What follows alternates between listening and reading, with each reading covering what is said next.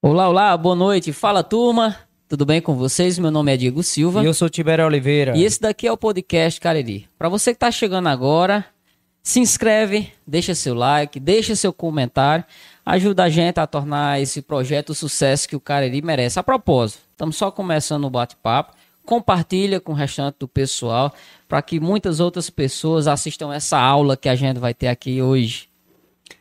É, o podcast Cariri, essa iniciativa de trazer sempre pessoas com bom conteúdo, é, pessoas de relevância que têm sua atuação aqui na região do Cariri, é, tem um apoio, Diego, da, do Lojão das Clínicas, da, da Eletrônica Charles, da Fonte Musical do meu amigo Vitor Marcelino, da PIN Imobiliária do meu amigo Vitor Milfon, da JC Peças do Cauê e do Josimar, em Crato e Juazeiro. Tem também o apoio do Daniel Landim, que é endoscopista, e também o pessoal da Juazeiro Burgers. Pessoal da Juazeiro e hoje, Burgers. Diego, nós estamos recebendo né, uma pessoa que tem um trabalho desenvolvido aqui na região do Cariri, uma pessoa que é estudiosa do comportamento humano, é, do sofrimento, e ela tem um trabalho desenvolvido é, para ajudar as pessoas. Eu falo com ele hoje, o psicanalista Dr. Adamo Brasil. Dr. Adamo, seja muito bem-vindo ao podcast Cariri. É, agradeço antecipadamente seu convite e tenho certeza que nós vamos bater um papo muito interessante essa noite. Boa noite, boa noite, Tibério, Diego, boa noite a todos os ouvintes, né? E quem está aí na internet, a gente nunca sabe como chamar, né? É, é. Mas aqueles que acompanham aí, né, o trabalho. Sim, sim. É uma alegria, né, na verdade, estar tá aqui, porque é, eu adoro o formato de podcast, né? Então a ideia é que a gente consiga realmente compartilhar um pouco. E não somente daquilo que a gente estuda, né, mas né, sobretudo do ser humano, que eu acho que todo mundo é meio apaixonado, é, ou por si mesmo ou por alguém, né? Então, a natureza humana faz parte do dia a dia, né? Exatamente. E falando dessa natureza humana, em consultório, eu tenho percebido é, com meus pacientes um, que elas têm relegado o seu autocuidado. Elas passaram, as pessoas passaram a, a, se entender, não entender como prioridades necessidades humanas, como comer, dormir, enfim, é, esse autocuidado. É, e essa justificativa vem sempre pela carga de trabalho, pela busca incessante do sucesso através de uma carreira profissional. E eu quero saber, a primeira pergunta que eu te faço é como essa busca incessante por almejar esse sucesso ou, ou estar relegando esse autocuidado tem afetado a saúde mental nos dias de hoje? A gente tem um, um, um, problema é, importante aí, né? Que às vezes a gente vai conduzindo a nossa vida sem ter muita clareza de onde veio, como que a gente fez essas escolhas, essas decisões. E quando a gente entra muito nesse ritmo de acelerar, né? É, seja pelo trabalho, ou seja o estudo, é, algumas vezes, na maioria das vezes, a gente está ocupando o nosso tempo com uma série de coisas para fugir um pouco de determinadas situações, de determinados conflitos. A gente não quer encarar muito algumas situações, né? Então, quanto mais eu me ocupo, mais eu sou aplaudido, né, pelo aqui no século XXI, aquela ideia de que é, quanto mais você trabalha, mais sucesso você tem, mais dinheiro você tem, e você acaba escondendo, né? Então a gente brinca que toda dor é um excesso ou uma falta. Então todo sofrimento humano parte dessa ideia, né? Ou guarda uma falta ou é um excesso de algo. Então o excesso de trabalho, no final das contas, está escondendo uma falta. E aí essa falta é algo que a gente né, só consegue identificar com muita autopercepção, com muita autoobservação, às vezes até com acompanhamento terapêutico. Sobre a profissão, tem um detalhe, né, que às vezes a gente não entende que as nossas escolhas profissionais também são processos inconscientes. A gente pensa assim, não, mas eu lembro, no ensino médio, eu decidi por tal profissão. Mas nem sempre é, isso é completamente consciente. Muitas vezes diz respeito a coisas que a gente traz, modelos que a gente tem, dores que a gente guardou, é, idealizações que a gente faz. Ah, tal profissão vai ser daquele jeito, tal profissão vai ser desse jeito, né? E aí na prática a gente acaba se deparando com a realidade, né? E tendo que se adaptar e flexibilizar, né? E isso é, de, de, de um modo geral, ele é muito comum hoje, parece que já está inserido dentro da cultura e para quem vem aprendendo parece que já vem é, passando por isso, né? essa, essa questão de, da necessidade do aplauso e a rede social, ela, ela parece que fortalece mais isso, o que traz e torna pessoas, de certa forma, pessoas frágeis. Porque a partir do momento que você é dependente daquele aplauso, é dependente daquele elogio, você está transferindo o seu bem-estar ou o, seu, o melhor do seu dia para o outro.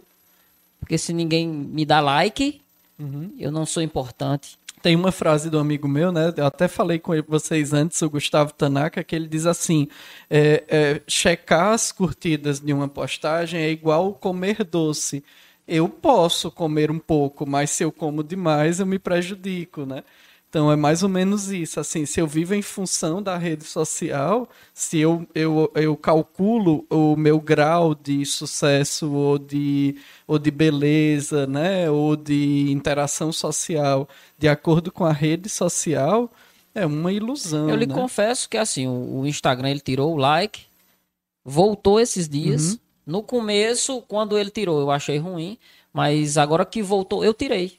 Eu tiro de todas as minhas postagens, porque eu percebi que me deu mais foco no meu trabalho. Porque às vezes eu coloco um assunto que é muito nichado, um determinado público gosta, o que não quer dizer que ele não é relevante. Uhum. Poucas pessoas deram like porque era o que elas estavam querendo ver no momento. Mas eu lhe confesso que hoje eu tirei. Apareceu novamente, mas, mas eu tirei. É, essa aprovação, é, eu vi até tem um episódio de uma série no Netflix que foi bem. Que eu acho que é o primeiro episódio, eu acabei assistindo. É uma série que fala muito isso sobre. Acho que minha irmã que recomendou. Que é uma projeção futurista dessa questão de likes, que as pessoas dependem disso, de número de coraçãozinhos, de. Isso tinha, é, era uma catástrofe das relações humanas. É, eu tenho percebido também, Adamo, que as pessoas é, elas estão se achando é, é, nessa busca incessante, elas estão se deixando em segundo plano, mas elas não pensam. Eu tenho dado esse conselho às pessoas, eu quero ver tua opinião sobre isso também, que esse adoecimento moderno em decorrência da, da hiperdedicação ao trabalho, em busca incessante da visibilidade financeira é, das redes sociais, elas têm deixado em segundo plano a, a saúde. E é uma reflexão que eu sempre faço com os pacientes é, se você hoje perder tua saúde, você vai deixar de ser solução para tornar-se um problema para as pessoas que convivem. Você vai perder tua produtividade, você vai deixar de, de enfim, até dinheiro você perde. É, como como é, entender essa questão de uma forma que não seja nem 100, nem, nem 8, nem 80. Nem 8, nem 80. É, esse é o desafio, né? Porque nós vivemos numa sociedade capitalista, não tem o que discutir, né? Nós vamos precisar determinados, né? É, até para a gente estar tá aqui essa noite, para as pessoas estarem nos vendo, eles precisaram né, de conexão com a internet, eles precisaram é, escolher determinadas coisas que né, trouxeram esse conforto. Então, eu acho que o problema não é o, o, modelo, eu acho que o problema é o não pensar sobre isso. Né? Então, quando eu faço, ah, se eu decido trabalhar 15 horas líquidas no meu dia e argumento isso e, me, e, me, e, e, faço algo específico que me leva a isso, ok, é uma decisão sua. O que, o que eu contesto é que as pessoas não estão conseguindo ter esse padrão de escolha às vezes, principalmente com essa coisa do home office, eles começam a trabalhar, trabalhar, trabalhar. E se você parar, você segurar ele pelos ombros e perguntar assim: pra que isso? O que você está fazendo? É, ah, ele não vai saber ele responder. Vai saber. É o workaholic, é? né? O é. termo é. que o pessoal tá usando. É, então, é. o problema não é. Eu nem, nem julgo, porque assim, cada um faz o que quer da sua vida, né? O que, o que é interessante é que a pessoa tem essa percepção não, ó, foi uma escolha minha trabalhar mesmo 15 horas por dia, dormir 4 e eu quero isso para, né, sei lá. Aí a pessoa tem que pensar, né, porque eu não sei o que leva uma pessoa a querer algo assim. E aquela é a, é a máxima, trabalha enquanto eles dormem. É. Como se é. Mas você vigia então. É, né? o, É... Eu, vi, eu vi uma postagem dizendo assim: é, eu não trabalho, eu não gosto de trabalhar nem enquanto eles estão trabalhando, imagine enquanto eles dormem. É, é, meu, meu, quem tem uma dificuldade enorme para entender isso que está acontecendo é justamente meu avô. Meu avô, ele trabalhou muitos anos como caixeiro viajante, então ele trabalhava de quinta a sábado à tarde. Ninguém sabe mais o que é caixeiro viajante. É, vamos lá. Caixeiro viajante. O povo é. que usa TikTok, é, usa Instagram, é, não sabe mais o que é. Eu sou, eu sou velho também. Vamos lá. É, ele O problema é porque nós, nós entendemos, né? Então a gente lá. acabou de o entregar. Pessoal, ele comprava mercadoria aqui para levar, no caso, para Salgueiro, para vender lá. Então ele comprava aqui para vender lá no atacado comprava aqui dos produtores para vender lá, amendoim, piqui, esse tipo de coisa. Então ele tinha o hábito de é, comprava na quarta-feira, viajava na quinta, no sábado à tarde ele já estava por aqui. E sempre quando ele diz assim, é, nunca mais vim aqui, às vezes pela manhã ou à tarde, é que você diz, não, estou trabalhando. Não, isso, não, mas é que eu estou na faculdade. E à noite, não, estou estudando. Isso, isso acaba quando? Uhum. Porque um dia desse ele estava vendo a gente, é, eu estudei no colégio agrícola, estava estudando lá, depois estava na faculdade, depois já estava trabalhando. Ele tem uma dificuldade enorme para entender essa, essa, essa rotina que a gente leva, que não tem expediente, principalmente uhum. para quem é autônomo. Não tem expediente. E eu sempre aprendi que essa, você não ter a divisão do que é o seu lazer, do que é, é profissional, quando um entra dentro do outro começa a interferir, isso pode levar para outras áreas da sua vida. Para quem tem família, nos, com os amigos também. Porque é um, um acúmulo de estresse que você não está preparado com um botão de liga e desliga. Sim. Que infelizmente pode respingar em alguém. E eu acho que o home office veio para ajudar quem estava precisando, a aprender a manusear algumas coisas, mas também, também reforçou demais isso aí. Acredito.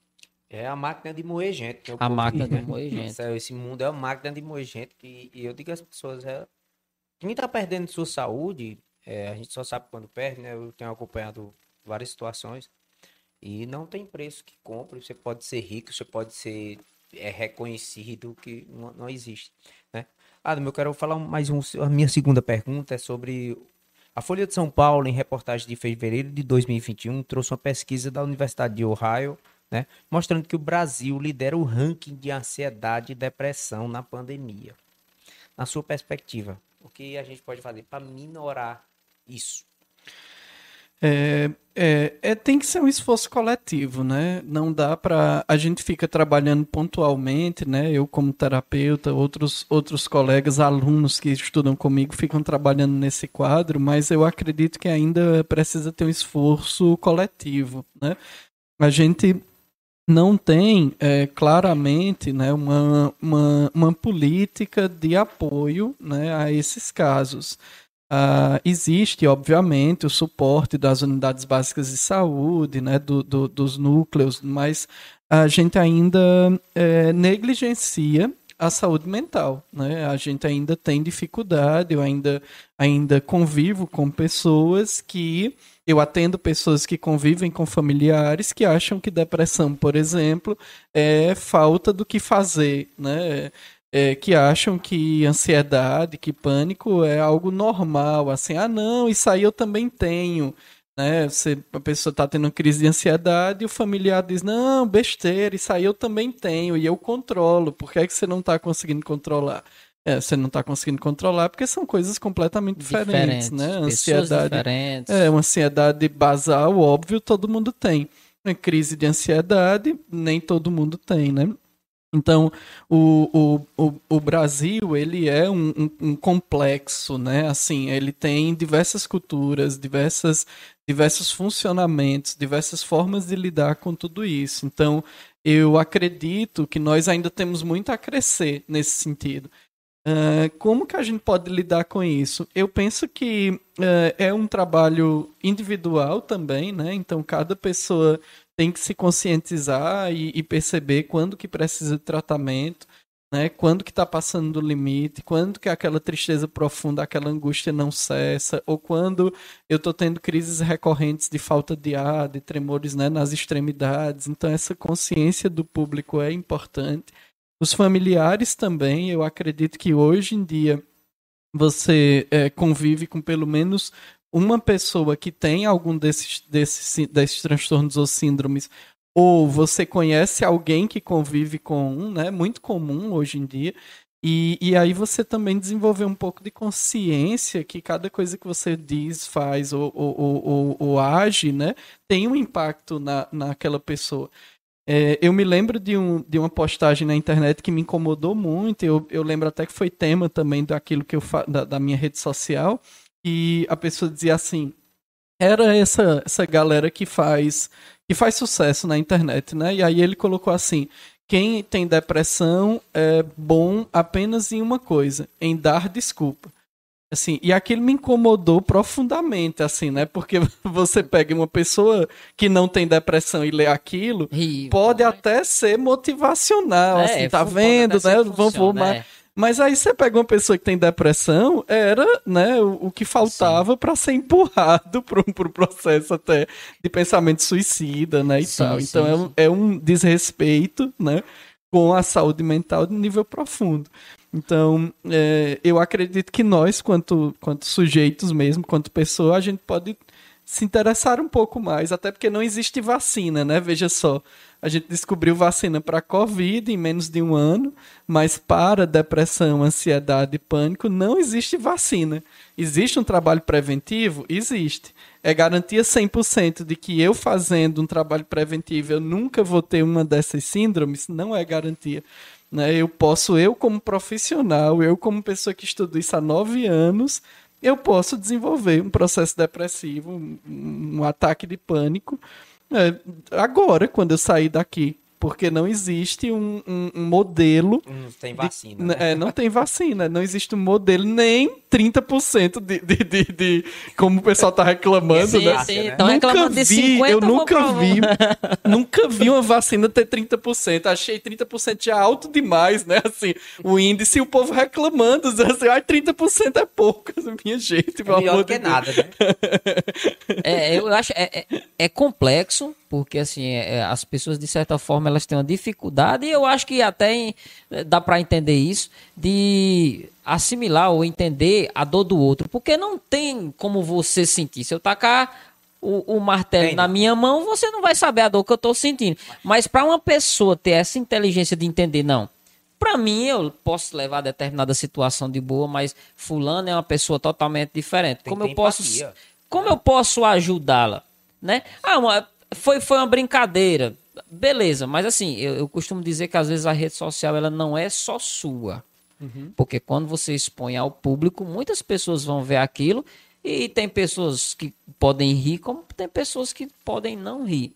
Uma pergunta que eu teria para ti seria: é, o seio familiar seria o melhor local para me trabalhar essa prevenção ou é algo que eu tenho que procurar só? Tipo, eu cheguei, sei lá, cheguei meus 17, 18, 16, 17, 18 anos, começa a ter algumas dúvidas com relação a algumas coisas, sem saber o, o que fazer. Por, pô, foi um gatilho, vou procurar ajuda.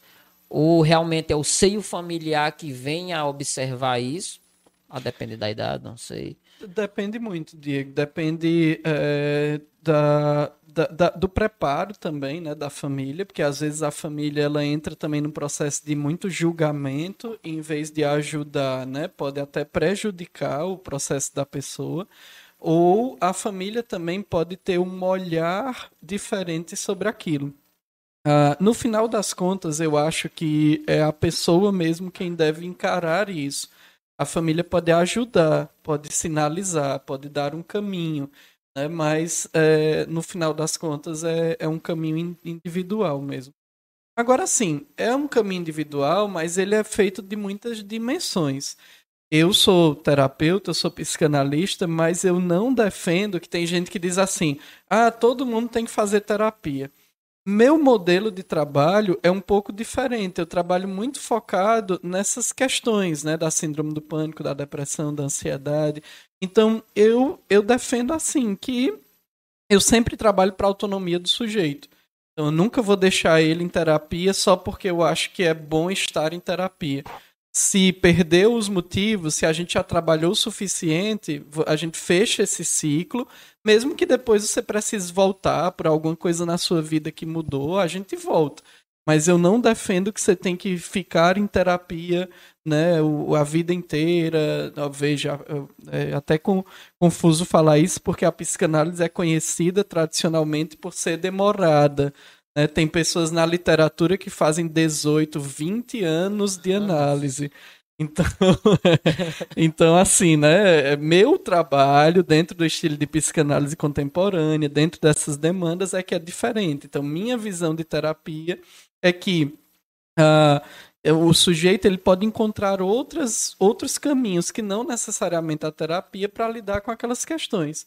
Mas às vezes falta tanta sustentação, né? Ele tem conflitos tão profundos que nem ele entende, que são inconscientes, que aí só o caminho terapêutico para pelo menos retomar nessa caminhada dele que, que a gente chama de vida, né? Então ele que ele retome a vida como como é, é, é sei, não sei se é exatamente assim que você pensa. É, é importante que a gente também passe por alguns processos, alguns momentos da vida sozinho, uhum. algumas dificuldades, porque justamente vai encontrar isso que você falou. É, eu já ouvi muito dizer que todo mundo precisa de terapia e que é, isso é uma coisa para a vida. No meu modo de ver, há situações na vida, algumas dificuldades que você pelo menos tem que tentar passar sozinho para que isso lhe traga algum tipo de sim, engrandecimento. Sim, uhum, sim, é. sim, sim. Por isso eu, que eu acho muito legal essa, sim, essa é. sua Eu, eu tenho dificuldade assim. Eu acho que tem um determinado perfil que se diz não, não precisar de terapia e que normalmente são os que mais precisam. É, é. Aí esse sim, aquele esse que sim. principalmente aquele que fica colocando regra para todo mundo, assim, ah, fulano faz isso, é errado. Se fosse filho meu, assim, esse precisa de terapia, porque ele tá olhando muito mais para fora, né, do que para sua própria percepção de entender que são pessoas diferentes, que são, né, filhos diferentes, pais diferentes, enfim. Mas eu, eu entendo que existem, inclusive, é uma coisa que eu trabalho no meu dia a dia. É, olha, a gente vai fazer essas intervenções é, e a ideia é que você volte para o mundo real, né, sem terapia, para conseguir te testar, inclusive, como que você lida no mundo sem esse esse suporte, né, sem essa, esse apoio, né, sem essa. No caso na terapia você dá é, algumas técnicas para a pessoa poder, é, em dado momento, passar por é aquilo sozinha. Né? Eu, faço, eu, faço, isso com é. reeducação nutricional. Uhum. Reeducação nutricional, é, é, tá voltando para a minha profissão, é a parte que você, você faz a terapia com a pessoa até que ela consiga né, montar sua própria estratégia, ela consiga caminhar sozinha. Eu acho que né? Porque é existem é pessoas que elas, é, elas têm uma, uma, Eu não sei se a palavra correta seria carência, mas que elas ancoram em você o poder de passar por aquilo. Então você vai ser a ponte. Aí uhum. ela não consegue largar daquela ponte, que eu acho que seria o maior problema. Sim, quando eu dou curso, eu, eu falo isso para os alunos assim: olha, às vezes você, você pega um paciente que está dependente, por exemplo, de uma medicação. E às vezes você coloca ele numa dependência à terapia. E, e aí eu não. Claro, a, a medicação tem uma consequência que vai, vai, vai, vai sobrecarregar teu fígado, teu rim. É óbvio que a terapia não tem esse mesmo efeito né, da medicação adverso. Mas é, veja o padrão, é um padrão de necessidade de depender de algo. Então eu, como terapeuta, tenho que ter essa visão e devolver isso para o sujeito. Olha, é, você dependia da, você dependia dos seus pais, você dependia do, do, do seu esposo ou da sua, do, da sua esposa, você dependia do seu trabalho, você dependia do medicamento e agora você está dependente de mim. Então vamos trabalhar essa dependência para a gente fechar esse processo e você viver uma vida diferente dessa dependência. Né? É, eu já ouvi, não sei se não sei se é totalmente real, já ouvi dizer que o vício, a dependência, ela nunca acaba você substitui ela. Não sei se isso. Até onde isso é real. A maioria das abordagens tratam assim. tem uma, um grupo um pouco mais arriscado, né, ali do, dos Estados Unidos, na, na Califórnia, que eles pensam uma forma de fazer com que o sujeito consiga é, parar de preencher esse vazio com um objeto de vício, né? Mas isso é, é um, um, um, grupo dos estudiosos sobre vício, é um grupo pequeno que acredita que é possível o sujeito não ser mais viciado. Mas a maioria dos estudos seguem por essa linha de que você é doente, né? De que você tem que ter essa consciência, de que você tem que é, lutar com você mesmo para não descarregar esse vício em algum outro objeto. Que seja, inclusive, até pior. Perspectiva, todo mundo. Pois é, é, é quando, é, é, pois é quando a gente para para pensar de vício, a gente, eu acho que ninguém escapa. Porque... Sim, sim, cada um com os seus, né? Vício, Porque ó, tem quantas pessoas são viciadas em falar da vida do povo, né? Oh, pois é. Que morra a língua fica. É, não, não, tem crise de abstinência não... quando não faz. Assim, Bota a cabeça na rua esperando passar um vídeo. Outro objeto, né, que tem sido viciado, tecnologia, né? Tem gerado muito vício, né? A gente... É, se você tem um aplicativo que você bloqueia uh, o acesso à rede social e você consegue checar quantas vezes você tentou abrir, uh, passa de 100 no dia uma pessoa normal. Né? Quantas vezes, acho que todo mundo, vocês já passaram, eu já passei por isso, de olhar se tem alguma mensagem, colocar no lugar e segundos depois olhar de novo, né? Eu vou lhe perguntar uma coisa agora voltada para isso. É, é, era também é, da questão dessa. Como, como essa superficialidade da, das. É uma primeira pergunta. Como essa superficialidade das relações nas redes sociais tem esse impacto, né? E também é, eu vi também algumas pessoas, eu não sei se foi psiquiatra ou pessoal da psicologia, que nós estamos hoje com as tecnologias sempre hiperestimulados a acessar conteúdos, mais, é, a ter mais, estímulos mais. de. Enfim, diversos estímulos para a mente, coisas que nós não tínhamos antes. Uhum. E quando esse estímulo é frustrado, pode causar sofrimento. Sim. Né? E qual a tua perspectiva? Você já ouviu falar sobre isso? Sim, sim. Tem até um, um Twitter que eu ri muito esses dias, que a pessoa diz assim, se alguém tivesse dormido 50 anos atrás e acordado agora, né? O que seria mais difícil você explicar? E aí uma pessoa respondeu assim, que o mais difícil para ela seria explicar que a gente tem um equipamento no nosso bolso, que a gente consegue acessar todo o conhecimento mundial e que a gente usa basicamente para curtir foto e ver vídeo de gato na, na internet. Esse seria o mais difícil de explicar para a pessoa. É, total, né? É, pois é. O que a tecnologia fez? Ela aumentou o nível base. Isso, isso é, é, até a nível de protocolo mesmo, aumentou o nível basal de ansiedade. O que um sujeito, né, há 100 anos atrás, tinha de ansiedade para a gente medir o que era transtorno ou não, era um nível. Hoje em dia, com a tecnologia e com a vida que a gente gera, que a gente, que a gente leva, a globalização, esse nível aumentou. Então, o que se, seria considerado patológico há alguns anos atrás, hoje é considerado comum, por conta dessa, desse nível de estímulo. Existe um trabalho né, de higiene do sono que basicamente consiste em a gente se desligar do mundo com um tempo antes de dormir. Né, apagar luzes, tirar celular com 30 minutos parecida. de antecedência, né, e tal. Então, é isso, assim, esse estímulo, né, a gente, isso neurologicamente falando, a gente está é, enviando informação, né, dentro, tem uma glândula que regula o que é claro e escuro. E aí, quando eu estou deitado na minha cama, mexendo no celular, eu estou informando neurologicamente que é claro. E aí, somente quando eu desligo é que eu começo a dizer ao meu corpo: se prepare que agora é escuro. E aí o nosso sono começa, assim, ó, o metabolismo diminui, né, tal, as coisas vão se organizando para a gente dormir. Só que, Melatônia, pois é, só que aí tem um porém, né, que a gente tem que acordar quando, quando o processo começa a funcionar, a gente tem que acordar. E aí a gente começa nesse ritmo. Mas aí eu não diria que é só neurológico, não. Eu diria também que tem uma questão é, de construção do ser humano. Né? A gente hoje, é, é por exemplo, é, eu e minha esposa, a gente tinha, tinha acertado entre a gente que a nossa filha demoraria a ter celular. Porque não era necessário uma criança de 5, 6, 7 anos ter um aparelho. E aí a gente regulou. Claro, ela mexia, brincava, né? Mas ela não tinha, porque quando você tem, aí o acesso é mais né, direto. Só que aí veio a pandemia. E aí qual era a, via de contato que ela teria com os colegas? O aparelho. E aí ela tem um celular e ela não interage tanto pelo celular, tanto que um coleguinha dela manda mensagem pros pais, pra gente, dizendo assim: pede pra tua filha me responder.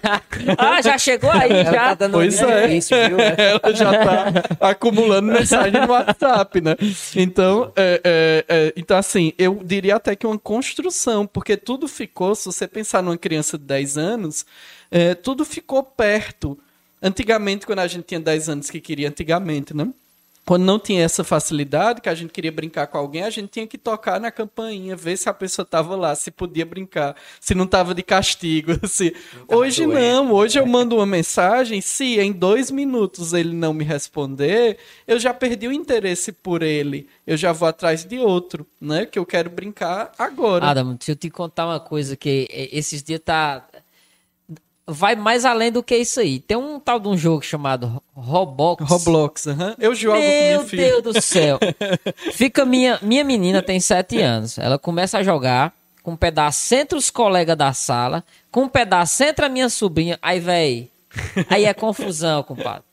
Aí, assim, de certa forma, a um ponto é bom, porque ela passou muito tempo em casa uhum. só com os pais, não é igual a brincadeira. Ah, você não. A gente brinca, a gente tenta passar o tempo. Não é a mesma coisa de interagir com outra criança. Mas eu tenho realmente muito medo de perder de que ela perca esse contato da brincadeira como a gente tinha. Ela não tem isso. Ela ainda preza muito pela brincadeira de boneca, a brincadeirazinha ali um a um. Mas a gente tem um receio, não tem como a gente fugir disso, porque tá ficando até mais atual. Já vai jogando, já vai gritando, e vai para lá, não sei o que, fulano e fala ali e vê às vezes. Sim, eu acho que o, que o, detalhe não é excluir, né? Porque é Concordo. como eu disse, assim, a, a, minha, a, a gente tinha combinado de não fazer mas aí, de repente, a gente precisou incluir. Eu acho que o detalhe não é excluir, o detalhe é, é ir, ir, percebendo que impacto tem. Porque também tem gente que diz assim, ah, tem que controlar. Eu nem sei se a palavra é controlar, porque quando a gente foi controlado por nossos pais, tem que chegar aqui 10 horas, tem que não sei o que, também não deu muito certo, né? Assim, a gente arrumou um jeito de transgredir, então eu nem diria que é controlar eu diria que é ir percebendo o impacto. Uma criança que joga um jogo durante uma hora e meia, duas horas, tem um impacto. E aí é perceber que impacto é esse, né? Assim, a pessoa tá, tá, tá falando um pouco mais, a criança tá falando um pouco mais acelerado, tá tendo sonhos, né? Tá... atenção na conversa do pai, da mãe. É, justamente o que eu ia dizer, perdendo é, o interesse é. por alguns momentos que ela já tinha de é diálogos. A estimulação é, é, é, totalmente, é toda hora, ela acessa outro estímulo, outro estímulo, outro estímulo. É, por isso que eu acho assim, ó, que esse lance do certo e errado, eu a, a gente tava falando sobre quantidade de trabalho. É, eu trabalho muito. Então, eu, eu acho que não, não existe esse lance de certo ou errado. Ah, o certo é trabalhar seis horas por dia, meditar duas horas, faz. Não, não existe esse certo ou errado. A única coisa que eu, que eu quero deixar claro é que pelo menos você tenha clareza do que você está fazendo. Então, se você decidiu que é certo para ti, né, que, que, que é essa vida mesmo que você quer levar, que você entende as consequências dela, aí tá tudo ok. Você é adulto, eu não tenho nada a ver com sua vida. Siga, né? Então, não, não, eu não acho que a tecnologia tem, tinha, que, tinha que acabar ou que nossas crianças não deviam ter acesso. Não. É que eu acho que às vezes a gente fica limitado, né? Então, por exemplo, minha filha, com 10 anos, ela pode mudar depois, mas ela decidiu que não gosta de inglês. Mas aí ela tem contato com vídeos que a gente fica ouvindo em espanhol também. Então eu escuto muita coisa em inglês, minha esposa muita coisa em espanhol. Ela disse que quer estudar espanhol. Ok. Então, se ela não gostar espanhol, por que não botar um vídeo italiano, russo, alemão, sei lá? É, é, esse o detalhe. Eu acho que a tecnologia não é a vilã da história. Sim. Né? Eu acho que ela só é, ganhou um espaço que a gente na nossa dificuldade de lidar com as nossas questões, aí a gente não quer lidar também com mais esse elemento. Eu acho também que tem uma crise geracional de entender esse. Sim. Eu sou de outra geração para a gente entender é, esse impacto. Eu, eu penso assim, como você falou, essa ferramenta aqui para diminuir é, a- dúvidas, é, ser um acesso à informação imediata de conteúdo, é fantástica. Agora as pessoas não estão utilizando para isso ainda. Sim, sim. talvez as pessoas não estejam adaptadas, não saibam disso, né? Estejam envolvidas nisso. Eu quero, antes de fazer a próxima pergunta, mandar um abraço para a Aline Carpegiani, está nos assistindo, a Silene, o meu amigo Caetano, né, lá do Carvalheiros Barbearia, e a todos vocês que estão aqui nos assistindo, um abraço, né? Se quiserem A mandar gente alguma foi pergunta, conversando e eu esqueci dúvida. que tinha gente assistindo. Opa, opa, ligaram a câmera. Já Começa. começou, né? Mas assim, olha, eu sabia que quando você vinha pra cá, o papo era atual, era o papo que ia tocar, assim, na realidade das pessoas, nesse consumo da- dessas modernidades, de como isso está impactando. É, eu quero só que você complemente falando sobre as questões daí, como você percebe as relações hoje digitais, a superficial. Na minha opinião, elas são muito mais superficiais e elas dão uma, uma impressão de, de serem irreais, né? As pessoas acabam se, se entrando num devaneio em Sim, relação sim. a isso. Eu vi um artigo hoje, por curiosidade, só que eu só li o resumo, eu não li todo, então eu não vou conseguir dar o dado exato, né? Mas era, me chamou muita atenção o resumo, porque disse que nós só conseguimos estabelecer ao longo da nossa vida, em média, eh, uma relação real, né? Assim, de se abrir, de contar, de, de, de confiar em nossa vida inteira. Com, nós só conseguimos estabelecer uma relação com 150 pessoas. Então, eh, eu não sei como eles chegaram a esse número, porque eu não li o artigo ainda, Eu mas. interessante. Pois é, eu É, achei é super bem- bem certo, interessante. né? 149, né? É, 150. 150. É 150. Mas eu achei curioso, porque se você parar pra pensar agora, você não lista 150 pessoas que você ligaria se seu carro tivesse com a bateria arriada. Né? Se você agora, terminamos aqui, vamos dar a chave, digamos se vocês forem embora, que aí a primeira pessoa que eu ia chamar era vocês, né, que estavam aqui. Mas digamos que eu tô sozinho, dei a chave e desligou a bateria. E agora? É, eu não consigo listar 150 pessoas que eu ligaria pra me socorrer 10 e meia da Também noite. acho que ele superestimou. Eu não, É. não penso em... E olha que eu tô falando de uma coisa banal, que até eu não preciso de um amigo. Eu posso ligar pro seguro, eu posso, posso ligar, né, para um, um mecânico. Então, eu, li, eu tô falando de, um, de uma coisa banal. Imagine se fosse, né? se fosse uma coisa, né, tipo, ah, eu estou atravessando um conflito, né? Sei lá, um sofrimento, dor, estou com medo de algo. É, para quem eu, eu, eu conseguiria listar 150 pessoas que eu, que eu falaria sobre isso, né? Então, o fato é que, a, a- de novo, eu falo assim, as redes sociais, elas ampliaram o processo. Mas eu acho, e, e aí não, não, é, não, não, sou, não sou só eu quem acho isso, né? É, é, Platão mesmo já trazia que a gente não, a gente não dialoga, né? A gente não conversa. Se você perceber as conversas que a gente tem, a gente está o tempo todo num, num, num padrão de convencimento. Então a pessoa chega e diz assim: Ah, eu tô triste com isso. Aí você, no auge da, da sua bondade, assim, ó, no auge da- do seu esforço de, de querer interagir com a pessoa, você diz assim: Não fique, não. Como se fosse simples assim, né? Muito obrigado pela força. É, assim, ó, não fique. Ótimo, mudou minha vida. Assim, era só isso que eu E, tava né, precisando, e- né? Então, a, a, a, a gente não conversa né, no final das assim, você tava desempregado, viu? Um. Não triste, não. Não, é assim, vai passar. Vai passar. Então, eh, a gente, a gente não consegue, né? A gente não consegue. é, nós dois, por exemplo, né? Porque a gente não consegue quando ser humano mesmo, assim.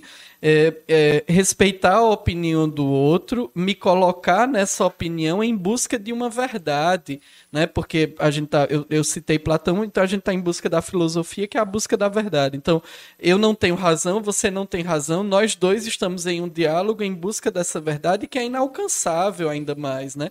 Então, a gente não conversa, a gente tá cheio de verdades no final das contas, né? Então, eu acho que a tecnologia ela ampliou as nossas dificuldades de relacionamento. Mas nós, seres humanos, nós somos seres de difícil relacionamento. Por incrível que pareça, porque desde quando nós nascemos, nós somos feitos para interação.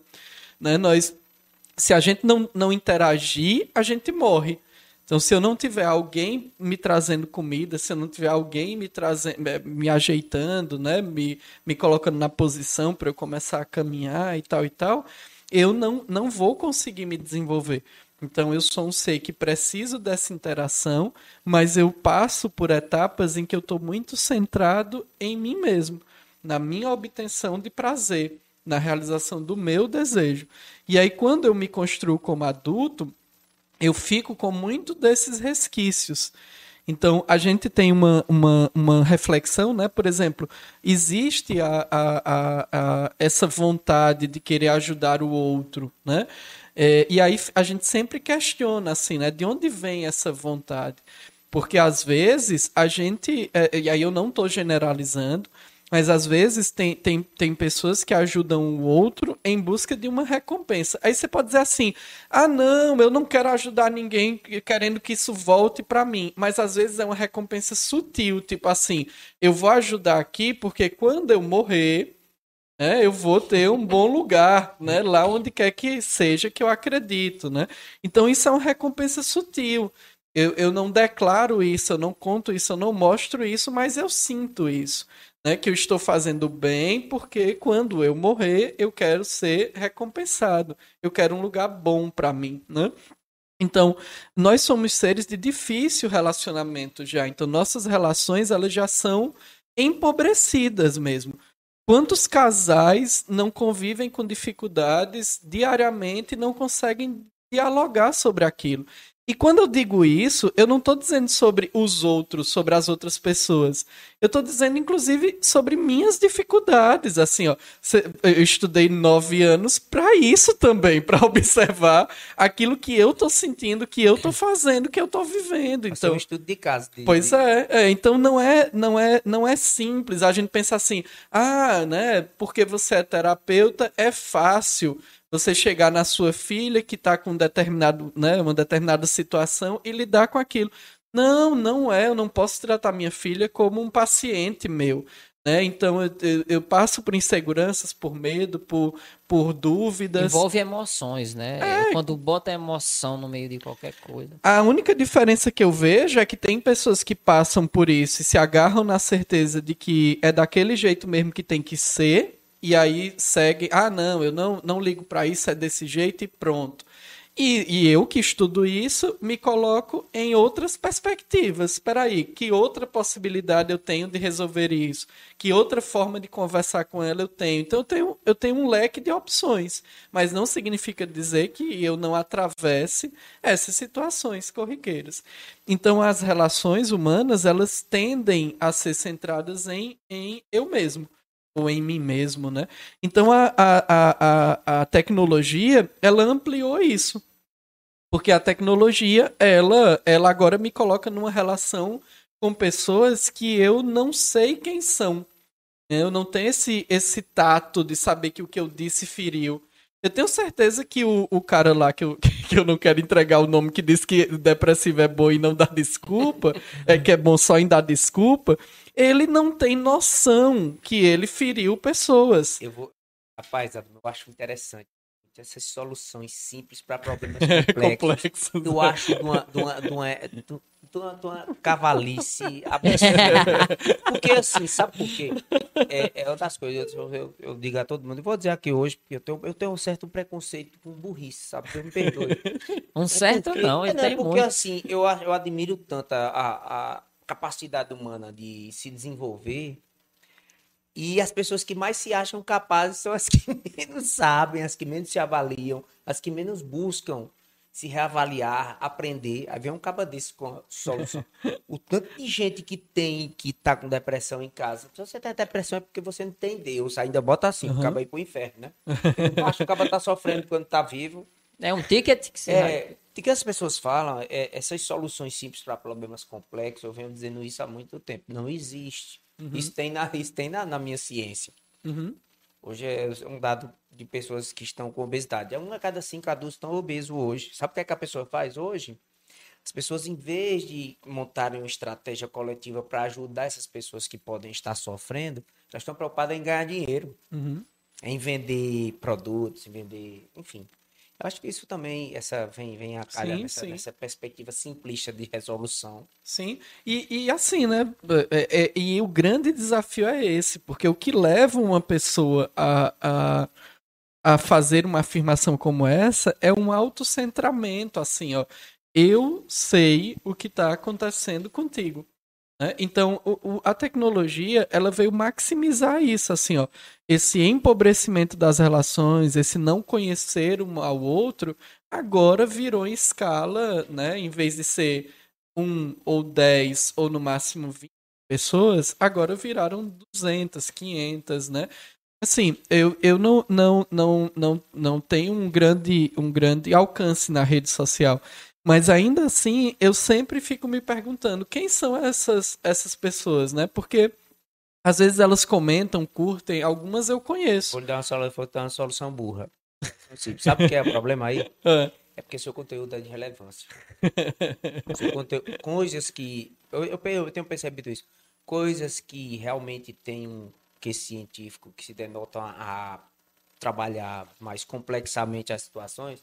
O pessoal tá querendo é, é oba-oba, é foto de gato, Sim, é é. foto de biquíni, de piscina. Eu arrumei um jeito, né? Que eu vi, eu segui alguns, alguns cientistas dessa época da pandemia e eles es- explodiram quando foram pra CPI, né? Eu tô esperando que me chamem, quem sabe eu consiga. Admo- Eu quero levantar um ponto eh, que eu acho muito interessante que você falou. É, de uns anos pra cá, a gente sempre foi ruim de relacionamento, de um modo geral. Isso é fato. Mas de, digamos, uns dois anos pra cá, algumas coisas que aconteceram nos separaram ainda mais. E esse diálogo de convencimento me preocupa. É, eu esperei muito, eu converso muito com o Tibério sobre isso, esperei muito alguém que tivesse essa fala, né? Onde é possível ter um diálogo de uma pessoa que pensa de um jeito, uma pessoa que pensa de, oito, de outro, e nenhum dos dois está certo. Nós vamos colocar aqui é, nossos pontos aqui em busca de um entendimento comum. Mas você não vai mudar o meu jeito de. Você não, e, e hoje você vê muitas pessoas vêm sempre na intenção. Você tem que entender. Não, eu, eu entendo do meu jeito. Eu tenho minhas experiências que me levam àquilo. Mas você não está vendo. Eu- estou vendo, mas eu estou vendo a vida pela minha ótica. Assim como você vê. pela- Então eu, eu acho muito importante essa, essa fala que você fez agora com relação ao diálogo. Sim, tem outro detalhe, né? Por que é que nós temos dificuldade, né, de dialogar? Porque nós, de alguma forma, tanto instintivamente como também eh, culturalmente, fomos ensinados a gostar do que há de bom em nós mesmos. Imagine no outro, né? Então, assim, a gente não. Por exemplo, a- eu acabei de falar para você que eu tenho dificuldades é, que eu tenho dificuldades de relacionamento, que eu tenho dificuldades, que eu tenho dúvidas sobre como eu lido com minha filha e tal e tal. E eu gosto disso em mim. Me diz que eu sou humano. Então é mais fácil quando você revela uma dificuldade eu, eu convivo com você, você é meu amigo, meu primo, minha, minha esposa, é mais fácil para mim gostar disso no outro também. De entender, quando eu digo gostar, não é se apegar e dizer, ah, eu só vou gostar de pessoas que sofrem, não é isso é de entender que as pessoas têm variações e que passam por diversas situações. Se eu só gosto de mim, aquilo que é bom em mim, ah, eu só gosto de mim porque eu estudo muito, ou porque eu falo, gosto de falar, gosto de me comunicar, considero que me falo bem, então eu só vou gostar do que, do que é bom no outro também. Eu quero me espelhar. É. Então eu não consigo, eu, eu digo assim, ó, como é que você não consegue esconder teu, tua dor, teu sofrimento, se eu consigo esconder o meu? Né? Então você não está adaptado, você não sabe viver a vida. Porque eu aprendi a esconder isso, por que, é que você não esconde também? Né? E aí as nossas relações elas são empobrecidas por isso, porque eu não consigo encarar, inclusive, as minhas dificuldades. Eu não consigo encarar o, o, relacionamento que eu tive com os meus pais, o relacionamento que eu tive com a vida, as dores que eu tive no colégio, os apelidos que, que, que eu sofri. Eu não consigo Você tá falando isso, isso. pra mim? já, já mandaram me tratar, viu? De forma, de forma, de forma bem concisa, tudo é na perspectiva do eu. É, só que não é, a, naquela lógica é, egoísta, né? É, é, é uma perspectiva de trabalhar em mim para que eu interaja com o mundo, né? Porque eu, ou então, senão a gente também fica reservado e acha que eu tenho que trabalhar só em mim e o mundo que se exploda. É o quanto né? você alimenta o seu narciso, né? Cada um tem um. O quanto você agoa mais o seu, Tem uma música que eu gosto muito, que é da minha época, que é Everybody Wants to Rule the World, né? Que é uma música antiga. Que todo mundo quer mudar o mundo, só não quer mudar a si mesmo, né? Isso, é. tem um provérbio, né, é- é- é oriental que diz isso, né, que diz assim, antes de, de, de, de salvar o mundo, né, dê uma volta em torno da própria casa, né, então checa como é que tá, se as coisas estão no lugar, estão arrumadas, né, estão limpas, porque às vezes você quer limpar o mundo e não consegue terminar de lavar a louça, né, então é, então, é, essa lógica do outro está errado, o mundo está desestruturado, né? É, e, e o que há em mim, né? O grande problema é porque às vezes a gente entra nos, numas dores assim, né? Por exemplo, eu me lembro uma crise antes da pandemia que eu tive. ah, um jovem pegou uma arma, entrou numa escola em São Paulo e matou algumas crianças, né? E, e aí, imediatamente, eu me lembro como se fosse hoje. Eu estava atendendo, vi a notícia, e imediatamente eu parei e pensei assim: eu hoje não faria isso. Eu não pegaria uma arma, não entraria numa escola, não mataria crianças. Mas se existe um ser humano que está fazendo, e eu sou humano, então o que há em mim que de alguma forma autoriza ou alimenta esse comportamento?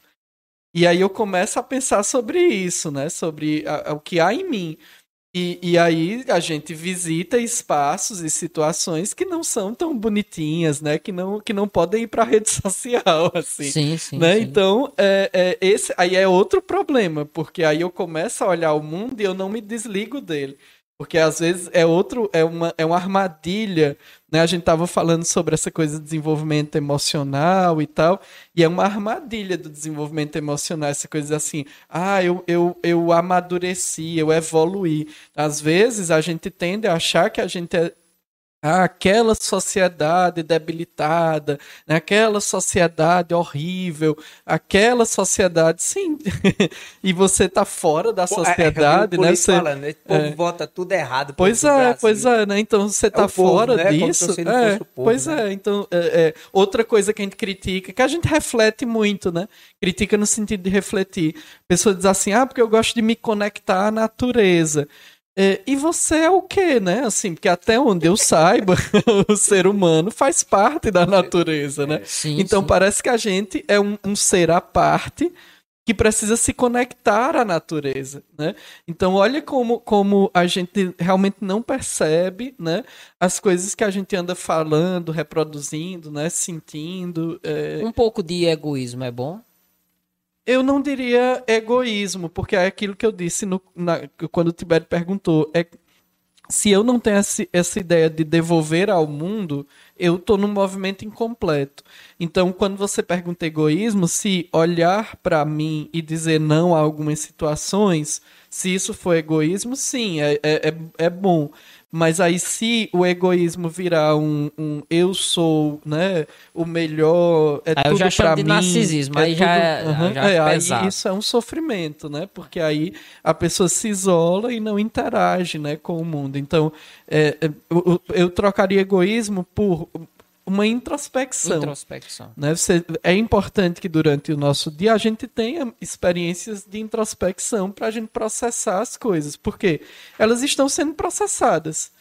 Quer queiramos, a gente quer, ou não queiramos, assim, a nossa mente inconsciente está processando tudo. E aí a gente tem ou não consciência disso, né? Ô, ô Adam, é, você falou na questão de melhora. Hoje a gente tem uma perspectiva de dessa competição, desse capitalismo, de, de ser o melhor. né? Mesmo que a gente não, não se torne melhor. A gente tem que tornar os outros piores. Eu vejo isso muito. Uhum. É, até onde vai essa, essa adoecimento da modernidade de que eu tenho que ser o melhor, eu tenho que conquistar. A gente estava conversando aqui é, antes de gravar que tem esses projetos, né, que você compra, que é não sei quantos uhum. dígitos para faturar em tanto tempo, é, métodos assim, assim assado para vender, para é, até onde isso é, é, real, até onde isso é, é, se tornar-se o primeiro de tudo. Sim, eu acho que o único, a única comparação possível é, é com nós mesmos. Né? Então, se eu me esforço para ser melhor em algum aspecto, seja financeiro mesmo, seja em termos de conhecimento, seja em termos de paciência, né? Então a, o padrão de comparação tem que ser a, a, minha própria versão, né? Então como eu era um ano atrás nesses quesitos, né? como eu era há 10 anos atrás nesses quesitos, esse eu acredito que é o único, a única comparação possível.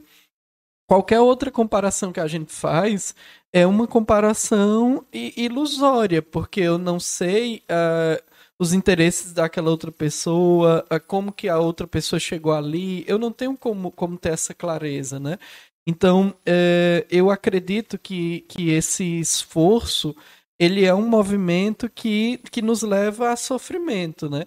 E as figuras que eu tenho que eu tenho lidado e que tenho a alegria de poder conversar com, com eles, eles seguem muito essa linha. Assim, ó, eu, eu sempre gostei do marketing digital, sempre. Mas sempre tive dificuldade em me posicionar de uma forma diferente no digital. É, e hoje tem figuras que falam isso é, é, nacionalmente uma das figuras que está batendo muito nessa tecla é aquela professora é, Lúcia Helena, né, da filosofia da Nova Acrópole, né? Ela eu não me comunico diretamente, não. Mas tem outra figura que está falando muito sobre isso que a gente tem conversado, que é o Murilo Gun. E ele vem muito nessa linha, assim, né, de, de, de, de expressar a tua essência, né, de, de, de colocar a tua, a tua forma de fazer a coisa. Porque no final das contas, a, a tua forma de fazer aquilo que você está fazendo é a melhor possível, porque você está naquela posição. Eu acho que, na verdade, não é nem o ser o melhor quem tem é, confundido um pouco a nossa cabeça, mas é o, a gente achar que o melhor é aquele que tem mais visibilidade. Aí esse ponto é que eu acho que é conflituoso. Porque você querer fazer melhor aquilo que você faz é, é, é importante até, né? É um processo de você se desafiar, de você avançar. Agora, se eu comparo o número dos meus seguidores com os seguidores do Murilo, por exemplo. Eu conheço o Murilo, conheço. Aí não vai funcionar, aí é uma coisa, né? Então é, é isso, assim. Aí significa que eu sou melhor ou pior do que o Murilo? Não. O Murilo não está atendendo as pessoas que eu estou atendendo aqui, né? E eu não estou dando palestra nem a aula que o Murilo está dando. Então, eu acho que o grande desafio não é nem essa busca por ser o melhor, é essa busca por ter maior visibilidade. Aí eu acho que isso é um ponto complicado, porque aí a gente pode deslizar. E, e, e às vezes a gente, a gente vê muitas pessoas deslizando, né? Pessoas que, que falavam de uma maneira concisa, direta, que, que falavam com, com embasamento, e com essa visibilidade, eles precisam produzir muito conteúdo. Não tem como. Eu vou dar até um exemplo que eu me frustrei um pouco, né? Eu não conheço ele pessoalmente, não me comuniquei, mas vou falar assim, ó. Eu conheci o Mário Sérgio Cortella quando ele é, ainda era pouco conhecido. E é, é, ele, ele tinha já uh, um, um, trabalho de filosofia e de educação a partir de filosofia, quando trabalhou também em São Paulo, no governo de São Paulo. E aí eu comecei a ler alguns trabalhos dele, artigos mesmo publicados. É, o Mário Sérgio, quando foi ganhando o mídia, aí ele foi é, trazendo muita coisa legal, que ele tem uma bagagem enorme, isso é inegável. Porém, chegou um momento que ele precisava falar todo dia na rádio. E precisava gravar saber, né? vídeo, né? e precisava não sei o quê. Aí ele escreveu um livro que me chamou muita atenção, o título, que foi assim, ó, Por que fazemos o que fazemos? Aí eu pensei, pô, psicanálise, isso aí, ele vai explicar, tal, pá. Quando eu comprei o livro, eu me frustrei. Eu disse assim, cara, ele tava, a editora tava mordendo o calcanhar dele, você tem que entregar isso, isso é amanhã. E ele escreveu qualquer coisa e entregou, porque não pode, não cabe na minha cabeça que o Mário Sérgio Cortella, que eu conheci há 15 anos atrás, que eu conheci assim, o, trabalho dele, né?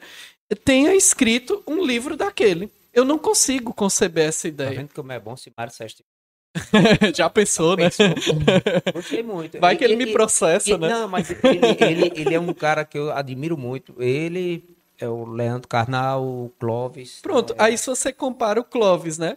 O Clóvis não foi no mesmo ritmo. Se você pegar o Leandro Carnal, que era tudo do início, né? O Leandro, o, o, o, o o Felipe Pondé, o, o Cortella e o Clovis, se você reparar, o Clovis ele, ele tem uma visibilidade porque foi construído meio que junto, né?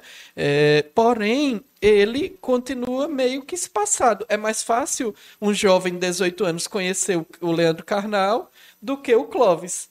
Então, o Clovis é uma figura que, que, eu, que eu tenho percebido, que eu tenho procurado entender por que é que ele se excluiu desse movimento. Ele fez o podcast né? também agora, ele tem um podcast que é o Inédita Pamonha, né? Que ele tem uma história da pamonha, uhum. né? É, eu, eu, ele é o que eu mais gosto porque ele é meio escroto, assim, né? Ele fala uhum. Eu assisti o dele ele no é Flow. Bom. Gosto muito podcast dele, porque ele é muito... Flow. Aliás, eu, eu, eu achei esse surgimento, não, porque essas pessoas já existiam. Essa visibilidade... Uhum que a, a, a, filosofia que eles retratam tomou, que eu achei fantástico para as pessoas. Eu fiquei com muito medo quando eu vi eles ganhando espaço, porque eu disse assim, ó, historiador, filósofo, assim, ó, não, não, não, a sociedade não, não, não valoriza. Então, meu medo era o discurso deles caírem nessa fragilidade. E assim, eu não estou criticando o Mário Sérgio hum. Cortella, o cara é genial. Só que essa, essa coisa de produzir em massa. É o mercado, é o mercado. Prejudicou. Então, assim, eu tenho absoluta certeza que ele eh, deve estar tá trabalhando num projeto que vai sair, que é. que é. Agora, eu acho bonito também aqueles que. Eu vou fazer outra comparação. Por exemplo, música. É, você tem um, um, um, um, autor né, genial, assim, que, que que, que, mesmo quem não gosta das músicas dele tem que entender que ele revolucionou a música brasileira, que é Chico, Chico Buarque. Né? O Chico Buarque tem fases, a obra dele é estudada, tem etapas e tal. Aí Chico é convidado para lançar um novo disco. O que é que ele faz? Ele pega várias músicas que já existem, adiciona ali uma ou duas músicas que ele criou, novo disco. Pronto. Ele se recusa a produzir 15 faixas novas por ano né? Porque ele sabe que não é assim que funciona. Não dá para você sentar e dizer assim, vou escrever uma grande obra da música brasileira agora, sim, né? Não é sim. é assim que funciona. Ei, bicho, eu posso dizer, rapaz, parece que talento nasce na mesma casa. Ele, ele é filho de Sérgio Buarque de Holanda, né? Que era diplomata do Brasil, e ele é sobrinho do, do, do descobri, do Aurélio. Do Aurélio do dicionário. Uhum. Então aí comecei a ter uma pessoa da. Parece que cai perto, né? A fruta uhum. da, da, da mas assim, é, voltando aqui para a questão, nós você abordou um pouquinho de autoconhecimento. Depois a gente pode voltar a falar dos filósofos, que eu também gosto uhum. muito. Mas é... essa, essa é a busca, né, constante. Porque acho que tudo que a gente falou gira em torno do autoconhecimento. Uhum. Né? Saber quem você é para poder saber para onde você... E tu aborda muito isso nas tuas redes sociais, Sim. né? E eu, tu, eu assim, uma percepção minha, eu acredito que a maioria das pessoas, elas fogem do seu verdadeiro eu, né? Criando estereótipos mais sociáveis, principalmente na busca do like, né? Uhum. E como fugir disso? Como buscar? Porque eu acredito que essa felicidade ela não é verdadeira. Assim, você pode se acostumar com aquele personagem que você está vestindo, uhum. mas quando você vai para casa, quando você vai se analisar, porque eu acho que qualquer pessoa chega uma hora que ela atinge a maturidade de se analisar, de se observar, o que é que eu, para que foi que eu nasci, o que é que eu estou produzindo, é, eu vou ter um legado. Sim, chega uma hora que a crise existencial bate, né? E eu acho que chega em todo mundo. A não ser que quem viva uhum. no mundo Mas eu acho que chega. em Bate, sempre momento. bate. é. É, o, o problema é porque às vezes bate tarde demais, né? Aí a pessoa Não é pensa já em nada. se matar, ou né, nada que eu fiz serviu, né? Eu tive crise existencial desde muito cedo, né? Por isso que eu tô aqui na psicanálise, assim. É, eu até brincava hoje, uma pessoa disse assim, ah, eu tô, amanhã eu vou fazer 56 anos e e tem coisa que eu não aguento mais, que eu não. Isso. E aí ele começou a descrever, né? Eu disse assim: ah, então não sei se foi a psicanálise que me envelheceu ou se já foi a- o meu envelhecimento que me fez me tornar psicanalista. né? Psicanalista. É, a crise existencial uma hora bate, isso é fato, né? A gente às vezes fica querendo evitar e tal, mas, mas uma hora a gente tem que se deparar com nós mesmos, né? E a minha teoria, né? A minha teoria, assim, do que eu estudo, né? Eu, eu concordo com os autores que trazem a crise de pânico, né? A síndrome do pânico, o transtorno de ansiedade generalizada, como depressão, como sinais de que você tem se afastado dessa essência. né? Então você tem vivido muito uma vida é, distante de si.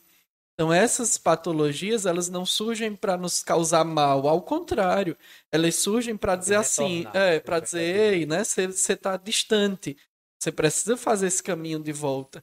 É, porque em algum momento nós fomos nós mesmos, a gente só não tinha consciência disso Quando era- quando a gente nasceu, quando a gente era criança, né? Então, eu, quando, quando criança, qualquer criança, ela não se levanta e, e vai mexer numa mesa pensando assim: o que é que as pessoas vão achar de mim? Elas vão gostar? Não vão gostar? Né? Elas vão me bater? Elas vão, né? Ele tá com vontade de subir na mesa e caminha e sobe na mesa para ele, assim, ele só vai entender quando ele cai que aquilo não podia ser feito, ou quando alguém vai lá e, e reprime, né? E diz que não pode. Então, na verdade, é um, é um retorno, né? E, e aí esse movimento de retorno, ele tá o tempo todo nos chamando de volta. O grande problema é que a gente nem sempre quer ouvir esse chamado.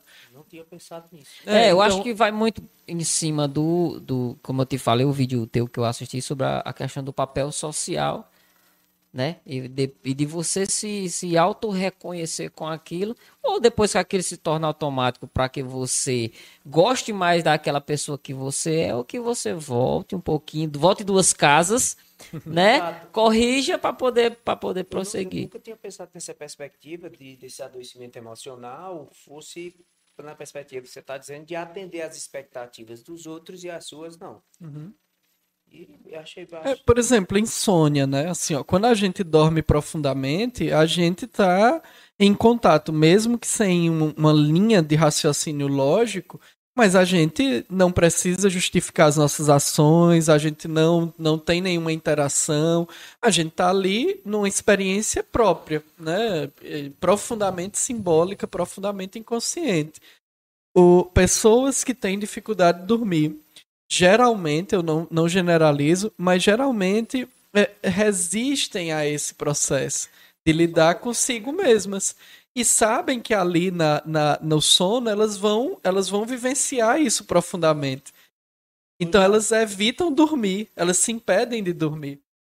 Ah, tu já leu é, Qual? O Oráculo da Noite é do Dr. Não. Siddhartha Ribeiro. Não. Ele fala muito, rapaz, eu achei interessante. É um livro que meu irmão comprou, eu disse, rapaz, eu vou levar esse livro para ler. É, E, e ele fala que a a- o, o- nós somos, é, é, a nossa vigília é reflexo de nossos sonos. E que nossos sonos são simulacros de, de realidade que nós imaginamos. E como ele interfere? Eu achei interessante a ótica dele. Ele é um estudioso, né? É- Ele é do Rio Grande do Norte. Ele, ele é- esse livro é muito bom e tem muito a ver com o que você está falando. Uhum. É, é, dessa questão da insônia, de, de- Eu tenho mais uma pergunta. Você quer comentar alguma coisa, Diego? Não pode, tem um monte de coisa que eu quero saber.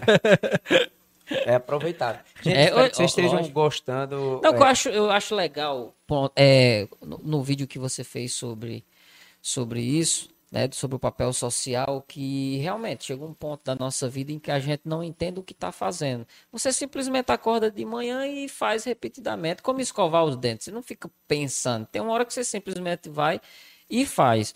E chega uma hora que entender aquilo que você está fazendo serve para essas duas funções, realmente.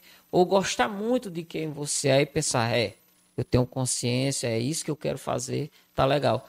Ou quando não, voltar duas casinhas e, e refazer, né, remontar esse planejamento. Tem, tem um vídeo do Ariano Suassuna que eu gosto muito para exemplificar isso, né? Que ele diz assim: é, eu, eu, eu tomava café, porque todo mundo toma café, né?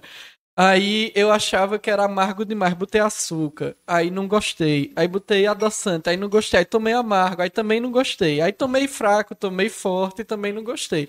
Aí com não sei quantos anos de idade eu descobri que não gosto de tomar café. aí parei de tomar café, né? Descobriu tarde, né? Mas, Mas é, é interessante porque isso é cultural. Às vezes a gente traz coisas que é da nossa família, às vezes a gente traz coisas que são da nossa região, ou simplesmente do nosso convívio, a gente uhum. não sabe de bolhufas de onde isso veio, né? Sim, a gente vai só reproduzindo, né? Vai só, só reproduzindo. Ó, só para constar aqui, quando o papo é bom, nós já também um minuto e dez de podcast, viu? E, é, graças a Deus eu, aqui não falta conversa, porque é, nossos convidados. É porque falar são... sobre pessoas, ao mesmo tempo que é complexo, é extremamente interessante. Você lida com pessoas, eu lido com pessoas diariamente. Tibério também, e a gente lida com dores, com prazeres, com vontades, com desejos. A pessoa que me procura, ela tem um desejo muito grande de mudar, acredito que, que nós três. E acho que conversar sobre isso é identificar dentro dos nossos, cada um dentro do seu laboratório diário, né? Ali, Sim. perfis diferentes, coisas que, que acontecem que ah, um, um, um papo como esse pode melhorar muito. E é, e é, e é elucidativo, e principalmente eu quero Pode fazer uma pergunta que é muito interessante. A medicina ocidental, né, ela é estruturada em cima da, de uso de fármacos. Essa é uma realidade. Desmistificar e informar que há inúmeros tratamentos não medicamentosos é tarefa permanente. Eu acredito que na tua realidade também, na minha. Eu gostaria que você falasse um pouco das suas técnicas de trabalho, né, sobre a importância dessas mudanças de hábito e também as pessoas ainda têm, eu digo sempre, faço questão de dizer isso, as pessoas acham que buscar auxílio psicológico ainda é coisa de doido, uhum. né? E nada melhor do que um profissional para falar sobre isso. Sim. Tibério, é, na minha realidade específica, eu, eu sou um, um, um terapeuta né, atípico. E assim, é, inclusive, eu, eu, fiz, eu fiz mestrado em Recife e a universidade que me apoiou foi a URCA, né? O laboratório que eu fiz foi a URCA e o mestrado era na Federal Rural de Pernambuco. E o laboratório que eu fiz parte foi o de produtos naturais, que a professora é da farmacologia. Então eu estudei muito farmacologia no meu mestrado, né? não, a, não ligado necessariamente à depressão, ansiedade, mas eu, eu estudei ligado à dor, porque minha, minha pesquisa foi né? eu em também, dor. Eu também fui é, bolsista do nosso Pronto. E aí a gente. É, eu, eu sou um, um, terapeuta atípico porque eu realmente acredito que tem momentos e situações que apenas a medicação vai apoiar aquela pessoa. Não que a medicação seja o único caminho, é que ela já chegou num nível que as reações são fisiológicas e que a gente pode até reverter isso mas talvez é, seja muito sacrificante. Talvez a medicação ali, o protocolo de um ano, ajude, né? É, enquanto a gente vai avançando no processo terapêutico, o protocolo, eu falo de um ano porque é o mínimo dessas medicações, é, pode dar suporte para ela. O que eu critico, e os, os médicos que eu trabalho também criticam, é um tratamento sem fim e sem acompanhamento. A pessoa vai lá, e tem apenas um... medicamentoso. É, pois né, é, apenas medicamentoso. A pessoa teve um processo depressivo, foi no médico, o médico prescreveu um remédio e ele ficou pegando a receita durante 5, 8, 10 anos. A mesma medicação, a mesma dose. Isso não está fazendo efeito.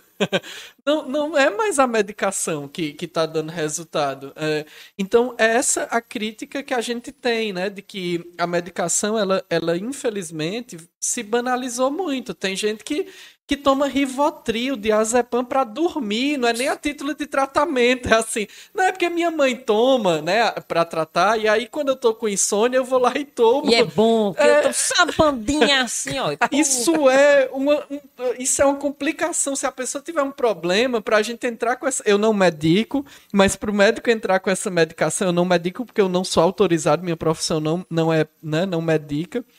Mas para o médico entrar com essa medicação é um terror de alguém que ficou tomando um comprimidinho de azepam aqui acolá para dormir. Mas eu só tomo uma bandinha. É, é, ainda é o, o, mal é esse. Você entende que aqui, aquela gotinha ali fisiologicamente é. ela já está tendo uma ação é, no Depois se quer né, é, é, diminuir esse efeito, tome um chá, né? Em vez de tomar a banda de, de, de azepam.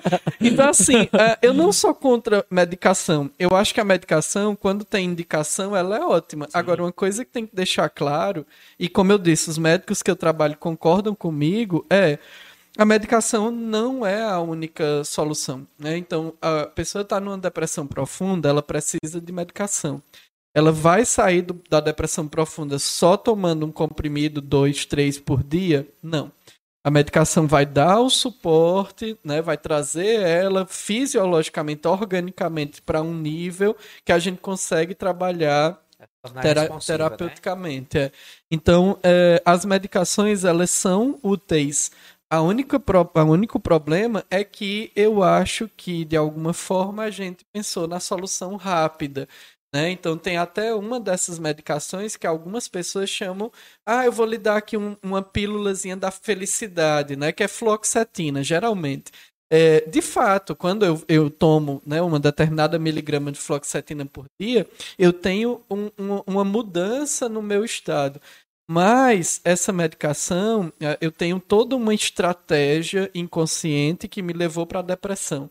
Quando eu tomo o remédio, eu não estou lidando com essa estratégia. Eu estou apenas escondendo tudo Remediando. isso. E aí o que acontece? Essa, é, essa estratégia ela vai se adaptar. E aí ela vai trazer a depressão de volta. Aí o que é que a pessoa que acha que só o remédio resolve vai fazer, vai ter que fazer com o médico? Aumentar a dose, outro associar outro, né? com outro medicamento. E aí é uma história sem fim, né? É um, é um poço sem fundo, porque enquanto a, a gente tem trocentas medicações para interação, para etc, etc. Então, é, é assim, é, é, uma hora você vai ter que encarar tudo isso. Né, o, o, recado que, que eu dou para alguém que tem esse transtorno é assim: uma hora você vai ter que dizer assim, peraí, eu vou olhar o que é essa bagunça que está aqui dentro de mim. Né? Então o, o remédio ele ajuda, mas ele uma hora eu vou ter que fazer esse movimento, dizer assim, ei, eu, eu, eu tenho que lidar com a minha vida. Né? E aí o, o, o, remédio vai me ajudar a fazer isso, mas eu vou ter que fazer um acompanhamento. De certa forma, é, essa iniciativa tem que partir da própria pessoa. Sim, a família pode apoiar, o médico pode convencer, mas é, é, até a pessoa. Ó, é, é, confuso, é muito importante essa tua pergunta, porque geralmente eu falo isso em aula. A pessoa pode ir toda semana para o terapeuta, psicólogo, psicanalista, é, terapeuta holístico, ela pode ir toda semana, to, toda terça eu vou lá durante um ano da minha vida. Não significa dizer que eu estou em terapia. Porque às vezes eu vou lá todo terça, uma vez por semana, como uma desculpa para mim mesmo que pelo menos alguma coisa eu estou fazendo. E não me envolvo, não me comprometo. Ah, deixa eu avanço. ir para ver se param de encher meu saco. É, exatamente. Então não vai funcionar. Não vai então eu sou um terapeuta meio chato com isso. Assim, quando eu percebo que a pessoa está vindo semanalmente para se dar uma desculpa, eu digo isso a ela. Falo assim: olha, eu estou tendo uma dificuldade de avançar contigo porque é, isso, isso, isso, isso, isso, isso. Aí ela decide se quer continuar gastando dinheiro com ela com outro profissional, porque eu não vou continuar nesse sistema, ou se isso é suficiente para ela parar e, e dizer assim: eita, alguém me quebrou, né? alguém desmontou essa estrutura aqui, né? Então, é, e aí começar a se envolver Talvez com possa ter um choque para mostrar que você realmente se importa com a pessoa. Uhum. Você é um profissional é. sério, né? É, rapaz, Pareceu conversando com minhas alunas. Digo, olha, não tá dando certo. Vamos ter que organizar, não sei o que. Isso, não, mas não tá bom. Eu digo, ó, todo mundo já tá dizendo que Eu tá não quero bom. Eu ganhar tô só dizendo a ver... dinheiro, Eu tô dizendo a ver... Todo mundo já disse que tá bom. Eu tô dizendo a verdade. né? Mas eu acho que, é, como profissional, a gente tem esse papel, né? De ser realista, né? Não pensar simplesmente na questão financeira, mas pensar no que é o melhor para o nosso aluno, para o nosso paciente, porque é o nosso nome que está ali também. Eu, pe- eu penso muito nisso todos os dias. Eu, vai fazer 10 anos que eu atuo e minha empresa é o meu nome. A partir do momento que eu me prejudicar de alguma forma e sujar meu nome, eu não tenho outra coisa para dar, eu não vou trocar. Então eu não tenho outra coisa, então eu penso muito nisso, né? E na questão da autonomia, eu acho que um bom profissional, ele tem- sempre trabalha para que o seu cliente, seu paciente, ele tenha o máximo de autonomia possível e consiga caminhar com suas próprias pernas. Tem profissionais que pensam, não, se ele perder a dependência comigo, eu vou deixar de faturar. Mas isso é uma, uma mediocridade muito grande. Acho que quanto mais conhecimento você passa, e seu Instagram tem um monte de artigo, um monte de, de, de conteúdo, expressa muito isso. Quanto mais conteúdo você passa, quanto mais você ensina, quanto mais você mostra, mais as pessoas têm gratidão por aquilo. É, o modo que eu, né, Diego? é o modo que eu enxergo. Adamo, se você quiser dizer seu Instagram, que você faz um serviço que eu chamo de utilidade pública. Pode falar seu Instagram para as pessoas é verem. Adamo X Brasil, né? O X de Xenofonte, né? Então, The X-Men, Adamo X. Brasil. Adamox, né? Adamo- Brasil. É, Adamo X Brasil. É, Vale muito a pena, viu, gente? Vocês vão demorar uns diazinhos para acompanhar, porque ele é- posta muito, tem muito conteúdo, E, mas e vale você muito falou a que não tem, mas no YouTube também tem um. Ape- Apesar de serem cortes pequenos ali, principalmente no começo, mas tem muita coisa, cara. Eu separei uns pontos aqui que eu acho que se nós for chegar até o final aqui, vai né, a noite toda, sério. Pode, é assim, é o conselho de que tava dizendo, de poste mais no YouTube, pode ser sua aposentadoria. Porque ninguém se aposenta mais. ninguém se aposenta mais, né? E me disseram que lá monetiza. Ah, né? sim. E- Ouvi dizer, né? É, é, um- certo. Ni- Ninguém se aposenta mais no Brasil, então vamos tentar alguma outra coisa, né? É, Adam, você está falando também nessa perspectiva de aderência à terapia dos pacientes. E uma das coisas que eu desmistificar, que é dizer, rapaz, tem muita gente que diz, eu não vou para psicólogo nada, vou para psicanalista nada, vou é tomar uma com meus amigos, porque pensa, e durante um tempo, eu confesso, não tinha mesmo maturidade, que a gente imaginava que ir para um psicanalista, para um psicólogo, era você escutar o que você ia fazer. uhum. Eu disse, oxê, é muito simples. Você chega lá, rapaz, eu levei chifre, você vai pro bar tomar uma. É, Como se fosse assim, objetivo. As pessoas Sim. ainda têm essa ideia. Eu acredito que muita gente tem. Sim, sim. E você sim. chega lá para tomar conselho, né? Que você. Olha, É, e até tem isso, gente que ainda diz assim: eu vou lá pra ninguém me dizer o que fazer, eu já sei. É, pois é. As pessoas pensam. E na verdade eu queria que você falasse um pouco sobre o que é, como é teu trabalho. Sim, sim. Porque é, pode- eu, eu acredito, pelo meu entendimento, que seja é, que é o autoconhecimento para que a pessoa crie né, é, mudanças comportamentais. Eu quero que você fale um pouquinho. Sim, na verdade, assim, né? é, eu, eu, como psicanalista, eu, eu- existem determinadas abordagens da psicologia que até trabalham com um, um manejo de aconselhamento. Não é que eles só aconselham, mas em alguns momentos eles também aconselham. O psicanalista nem isso faz, né? A gente, a psicanálise não passa pelo aconselhamento em nenhum momento. A psicanálise é um processo de observação do inconsciente em que o psicanalista está dedicado a observar o que é que está inconsciente e devolver para a pessoa. Então tem muita coisa que a gente faz, que a gente sente, que a gente não sabe de onde vem. E o processo de análise se- seria esse caminho, né, do analista é, criar um ambiente em, que- o inconsciente pode né, ser observado, trazer isso à tona e devolver para a pessoa. Ah, porém, ah, o meu trabalho específico, eu não sou um psicanalista ortodoxo, né? Eu trabalho com psicossomática. Então, hoje o meu trabalho, ele exige, além da psicanálise, que é a compreensão, né? A base que eu uso, ele, ele exige técnicas que vão lidar com essa lógica da, da saúde e da doença construída emocionalmente e fisicamente. Então, eu uso a psicanálise como referência teórica, Mas eu uso muitas técnicas que trabalham com essa relação da mente e do corpo. E também desenvolvo projetos nessa linha, né? Que aí eu já trabalhei no hospital regional, né? no centro de especialidade odontológica, enfim. Então, que técnicas são essas? São técnicas para lidar com esse ajuste das nossas emoções. É, algumas técnicas vêm da programação neurolinguística sistêmica, outras técnicas vêm de um psiquiatra norte-americano chamado Milton Erickson, né, que a gente chama de hipnose ericksoniana. É, é, seria um outro podcast para a gente falar da hipnose, porque tem uma galera também, ó, o YouTube explodiu uma galera fazendo brincadeira com hipnose, e aí a galera acha que hipnose é só aquilo, né? Então, é, é, outra confusão esse negócio da hipnose. E aí o YouTube, né, foi responsável. É mão, né? É, é, pra esquecer YouTube, numeral, né? Pra esquecer numeral. É, o YouTube fez esse, esse de serviço aí, né? E já, já tinha em TV aberta, eu já vi várias vezes. Já, já. auditório, né? Já, auditório, um dos mais conhecidos, eu, eu conheço e converso com ele vez ou outra. Conversava antes da pandemia, que a gente cruzava, né? Em alguns eventos, o Fábio Puentes, né? Aquele é. bem dormido, bem dormido.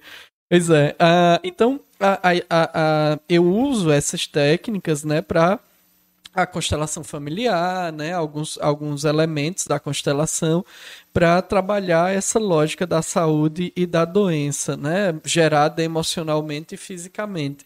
Mas, mas a ideia é essa, assim, o que é um processo terapêutico? Aí eu não vou me deter só a psicanálise, porque, inclusive, a nossa região cresceu muito com os cursos de psicologia, né? Com vários psiquiatras que, que fizeram a, a, a residência e voltaram, né? Então, assim, é, é, a nossa região, em termos de saúde mental, cresceu muito nos últimos anos. Quando eu comecei a atender, existiam dois psicanalistas aqui no Crato. Eu era o terceiro. Hoje em dia, a gente junta Crato, Juazeiro e, e Barra. Gente, voltamos. Tivemos um pequeno probleminha técnico. É... Eu faço uma pergunta que a gente Diego acabou de fazer também é, é, offline, mas assim, eu quero tocar nesse ponto, Adamon, sobre desenvolvimento pessoal versus desenvolvimento profissional.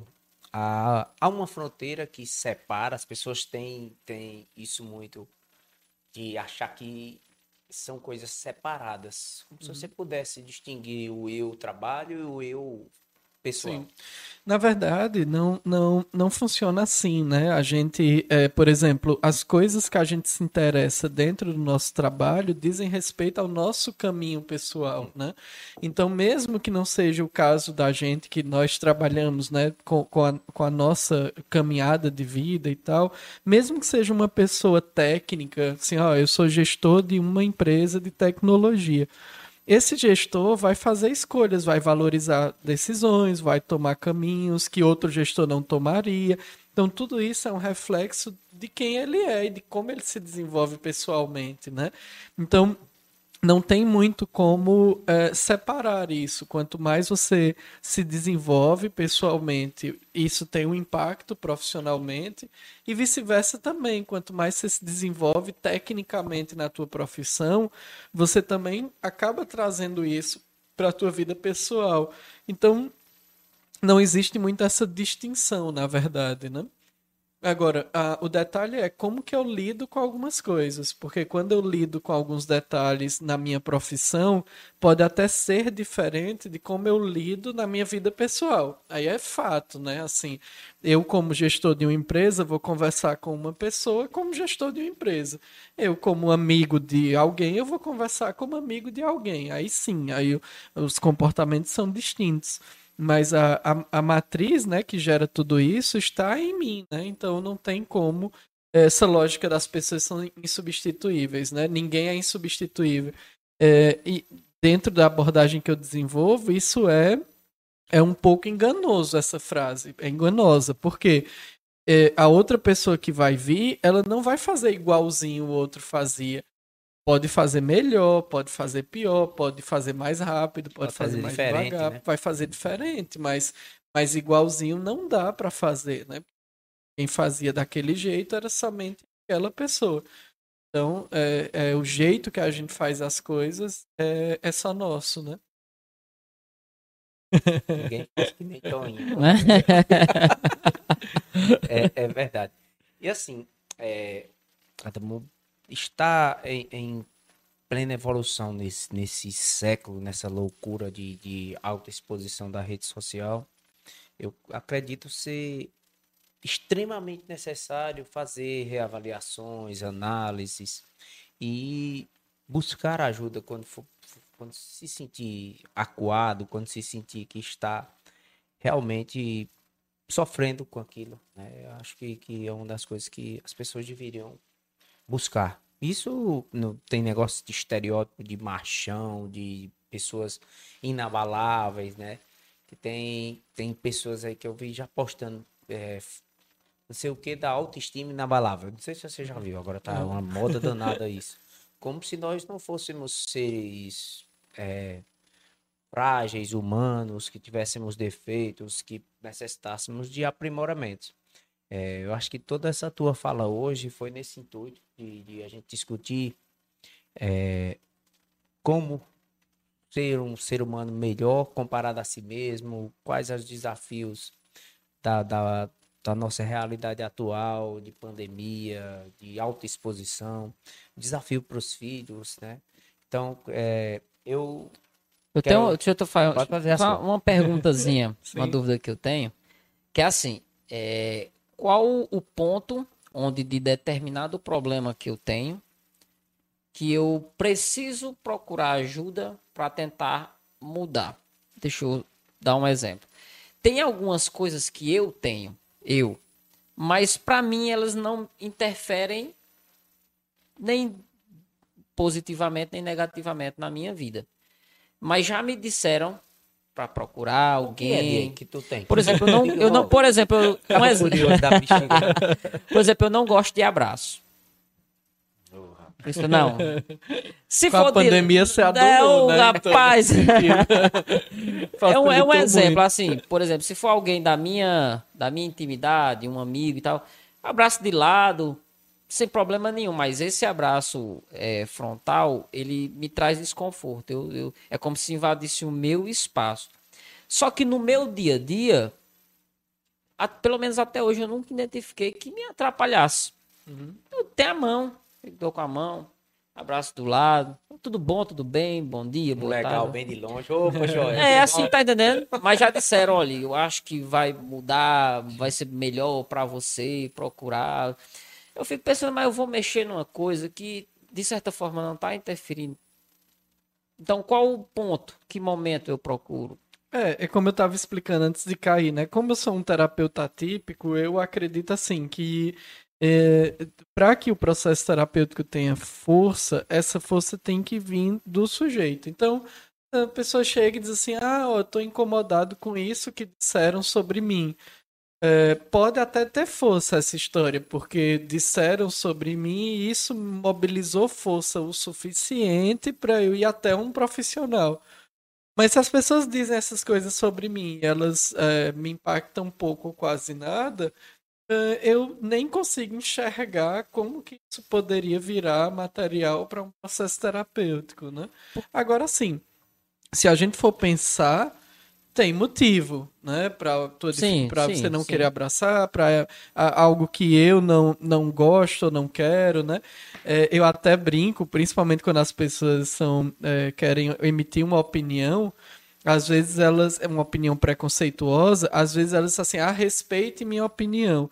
E aí eu sou meio grosso assim, né? Eu digo assim, ó, a opinião é eu não gosto de suco de manga. É, quando você, você me diz eu não gosto de suco de manga, eu te respeito. Agora, quando você diz assim, eu quero que as pessoas que tomam suco de manga morram, que elas não existem. Ah, aí isso alguém não é tinha opinião. que falar isso, é. é aí isso é. não é opinião, Sim. né? Sim, opinião eu não gosto de suco de manga. Beleza, isso é tua opinião. Mas a partir do momento que você diz eu não quero conviver com pessoas que tomam suco de manga, eu quero que o pessoal que faz suco de manga suma, né? Que as mangueiras sejam cortadas. Por que é que existe manga no mundo? aí isso está falando mais sobre mim né? Tá falando sobre minha dificuldade de encarar o diferente, né? Aquilo que eu não acho que é certo, aquilo que eu acho que é certo, enfim. Então, esse sujeito, ele provavelmente não vai para um acompanhamento terapêutico porque ele acha que está certo e ele não percebe o nível de dor e de sofrimento que ele está tendo até que ele se depare com, com a necessidade de conviver com alguém que gosta de suco de manga. Aí ele vai precisar ir para o acompanhamento terapêutico porque ele vai perceber que ele está tendo muitas percas na vida, né? Per percas de pessoas, de situações. Aí ele pode decidir para um, um acompanhamento terapêutico. O que eu penso assim, de certa forma, é um exemplo. Ah, Diego, você tem determinado problema. Se você melhorasse, você seria uma pessoa também bem melhor. Aí eu faço e tento me adequar ao que a esse não. amigo meu falou, entendeu? Só que esse outro já vai ter outra queixa. Aí eu já vou tentar me adequar a esse outro também. Aí mais para frente minha esposa quer que eu mude e depois outra pessoa e depois minha mãe e depois minha irmã. Quando eu olho eu já não sou mais eu. Porque eu acho que nós somos quem somos até com os nossos defeitos. É uma forma que eu, que eu penso. Acho que ninguém é, é pleno. Todo mundo tem defeitos, todo mundo carrega algumas cicatrizes. Como você falou, se não lhe incomoda, não, não sei. Agora, quando interfere é, de forma direta no seu dia a dia, na sua relação com as pessoas, aí já passa para um caso que eu acredito assim, eu vejo dessa forma. Você falou uma coisa muito interessante sobre questão de opinião. E eu até me lembrei de uma discussão agora que eu tive com, com os primos aqui no grupo, sei o quê. É, tu viu aí a postura do governador a obrigar todo servidor público a tomar vacina? Eu disse, eu acho certo. Na minha opinião, né? Eu disse, eu acho certo. Eu acho que é nós temos direitos e temos deveres. Eu acho que tem escolhas que não são nossas, são comunitárias. Uhum. É, eu acho que isso que você falou tá, tá Pois bem... é, oh, eu, eu, eu vou viajar agora no final do mês. Eu vi uma determinação que, inclusive, foi derrubada, é, que agora, por conta da variante, é, só entraria no aeroporto quem tivesse as duas doses da vacina ou o teste negativo. É, como eu lido bem com essa lógica e entendo que a gente está vivendo uma pandemia, para mim foi ok. Eu, inclusive, procurei agendar minha segunda dose com um profissional da saúde, o tempo suficiente para fechar a janela imunológica hum. e viajar no final do mês. Para mim, não teve conflito. Eu disse, ok, faz sentido as pessoas viajarem de maneira mais segura. Mas aí eh, foi derrubada, inclusive, essa determinação, né? Então, é, é, é o que as pessoas. É essa dificuldade de lidar. Ah, então está cerceando o meu direito de ir vir, né? Não, assim, a gente está no meio de uma pandemia. O, o, direito de ir vir não é a prioridade. E aí você me pergunta, e por que, é que as pessoas agem desse jeito? Porque estão cercadas daquilo que acredita. A, a, a, internet, como eu disse, ela nem é positiva nem negativa. A questão é, são as nossas questões. Se eu quiser explicar, lá, lá vou eu entrar no, num tema polêmico, né? Mas vou dar um exemplo. Se eu quiser explicar que a Terra é redonda, eu tenho um monte de argumento científico para isso. Se eu quiser explicar que a Terra é plana, tem argumentos não necessariamente científicos, mas tem um monte de gente falando aí sobre isso. Então, se eu pego o celular, abro o YouTube e coloco Terra plana, eu começo a ouvir aqueles argumentos e acreditar naquilo. Então, assim, não, não, não todo como, né? mundo, né? né? é, não todo mundo. Então, por que é que esses discursos estão crescendo tanto? Porque a gente tem a eh, eh, nós temos a por natureza a coisa do caminho mais rápido. Então não preciso entender porque é que a Terra é redonda, explicar que é isso, que é aquilo, que o grau, que é explicar, entender, estudar. Não, é, tem um cara aqui me dizendo que é plano, o argumento dele faz sentido, as pessoas que comentam faz sentido, então eu vou quebrar minha cabeça perguntando se é redonda por quê?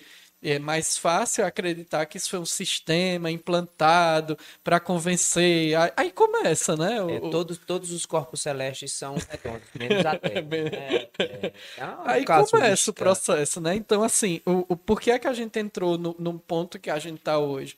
Eu nunca vi a psicanálise, as escolas de psicanálise nacionais se juntarem. Eu nunca vi. Tem até uma brincadeira que o pessoal diz assim: coloque três lacanianos dentro de uma sala, que Lacan é um, um teórico. Coloque três lacanianos dentro de uma sala que você tem uma única certeza, que vão sair três opiniões diferentes. A gente sempre divergiu, as escolas sempre divergiram com argumentação teórica, científica, os textos de Freud, de Jung, de Lacan, a galera debatendo em alto nível. Eu só vi em 10 anos que eu estudo psicanálise as escolas se reunirem uma única vez na opinião. Assim, ó, isso que está acontecendo, e foi 2018, isso que está acontecendo no Brasil, só a psicanálise explica. E era um grupo de pessoas que estavam tendo uma repressão daquilo, a gente estava, tava, quanto sociedade, debatendo muitas questões ligadas ao preconceito, ao bem comum, a gente vinha debatendo, e eu não estou fazendo alusão do que era certo ou errado, a gente vinha debatendo. E aí tinha um grupo incomodado com esse debate. Não, né? Assim, a minha visão é certa, então agora eu tenho que me calar porque as pessoas querem serem ouvidas, que as pessoas querem, querem espaço, né? Então esse grupo que teve que se calar, ele teve uma, uma representação, uma voz. E aí ele disse, pronto, então ele nos representa. E aí esse grupo, né, se juntou em torno daquelas ideias. É, se você realmente parar, né, se, se essas pessoas pararem e entenderem que, que ao escolher esse, esse representante, elas estão fazendo um movimento de sofrimento, sério, eu não estou querendo lidar com as minhas questões, por isso eu quero que alguém fale em meu nome. Então, essa lógica do Salvador, seja em qualquer, em qual área for. Acho que isso vai destruir nós como sociedade. É uma lógica é, de que eu esperamos. não quero lidar com a minha história. Eu quero que alguém venha e resolva tudo para mim. E aí eu coloco em qualquer âmbito, né? Sim. né? Em qualquer situação. Eu quero que alguém resolva. É tanto que Hoje eu não consigo mais, assim, ó, em 18, em 17 eu ainda conversava com as pessoas que vinham. Não, mas eu quero uma coisa diferente. Eu ainda debatia, conversava. Assim, ó, hoje eu acho graça, porque a, a gente da psicanálise olha para esse movimento todo e diz assim: a incapacidade de lidar com as próprias dores faz esse movimento de fuga. Eu quero que alguém resolva. E, e, aí eu começo. Tem até um vídeo meu também no, no, no, Instagram que eu falo isso, assim, ó. Podem existir todos os argumentos me mostrando aquilo. Se isso não, não reverbera dentro de mim, eu não acredito. E aí eu vou tirar esse âmbito nacional e pensar numa relação a dois. Quantas pessoas não têm um relacionamento, o outro trai, né? Seja o homem ou a mulher trai, e aí esse traído, quando não, não acredita ele não acredita, ele ou ela não acredita. Os amigos vêm falar, vê mensagem no celular, não sei o que, não sei o que. A pessoa, se não, se não vem de dentro, ela não acredita. Ela, não, mas, né? Não, mas não é assim. Não, mas não aconteceu. Não, mas só foi uma vez. Não, mas só foi um deslize, uhum.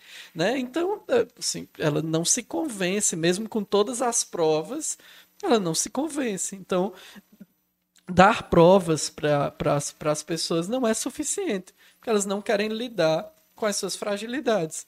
Então. Isso é. deve desde a Terra plana até um chifre, né? pois é. Eu quero para fechar. É uma fechar. aula completa, viu? É. Se você não quiser ver, não tem quem faça ali ver, não tem óculos novos. Pois é. E, e, outra coisa que, que, que assim, os meus alunos também enlouquecem, que a gente tem debatido muito isso na psicanálise. Assim, se criou uma ideia de que o terapeuta ele, ele é neutro, né? E realmente o terapeuta é neutro no espaço de terapia. É, a, a, nossa atuação em Freud foi assim, ele rompeu com a compreensão social do, do início do século XX. Ele, ele disse às pessoas que a infância tinha dinâmicas que até então não se conhecia. E, e, ele foi apedrejado por isso, né? As pessoas não acreditavam, criticavam, e tá aí a gente hoje, né? É, muitos anos depois, ainda entendendo sua teoria e desenvolvendo ela. Uh, então, a, a, a, se a gente for seguir, né, Freud é o pai da psicanálise, se a gente for seguir, eh, Freud não ficou assim, ah, eu não vou publicar isso porque vai, vai, as pessoas vão achar que eu estou tomando um lado ou que eu estou né, me posicionando. Ele era um homem nada convencional, né? É, então assim, eu não sei de onde surgiu essa ideia de que o analista não pode falar sobre política, não pode é, é, se posicionar com relações a, a, a, questões de violência, né, a dinâmicas sociais, porque de fato no meu consultório não faz sentido eu ficar debatendo com a pessoa, não faz sentido. Porque ali não, não é sobre a minha pessoa, é sobre quem está sendo atendida. Aí realmente isso é antiético. Mas nesses limites fora do espaço terapêutico, não faz sentido eu não me posicionar. Porque eu não preciso ser essa figura misteriosa, né? Que as pessoas não sabem da, da, da, de quem eu sou, o que é que eu faço ou o que eu falo. Esse mito já caiu faz tempo. É, eu, eu acredito que os analistas, os, os terapeutas que se guardam atrás desse, desse título, é que têm, às vezes, até dificuldade de se posicionar mesmo. Aí, ok, aí você pode dizer, não, não vou me posicionar porque eu tenho dificuldade em lidar com isso. Mas a gente tem um psicanalista famoso, aí o Christian Duncan, que ele né, recentemente participou de campanha na rua em São Paulo é, para um candidato. E isso, assim, as, as, os psicanalistas, uh, uh, né, os, os, novos indignados, assim, como que pode?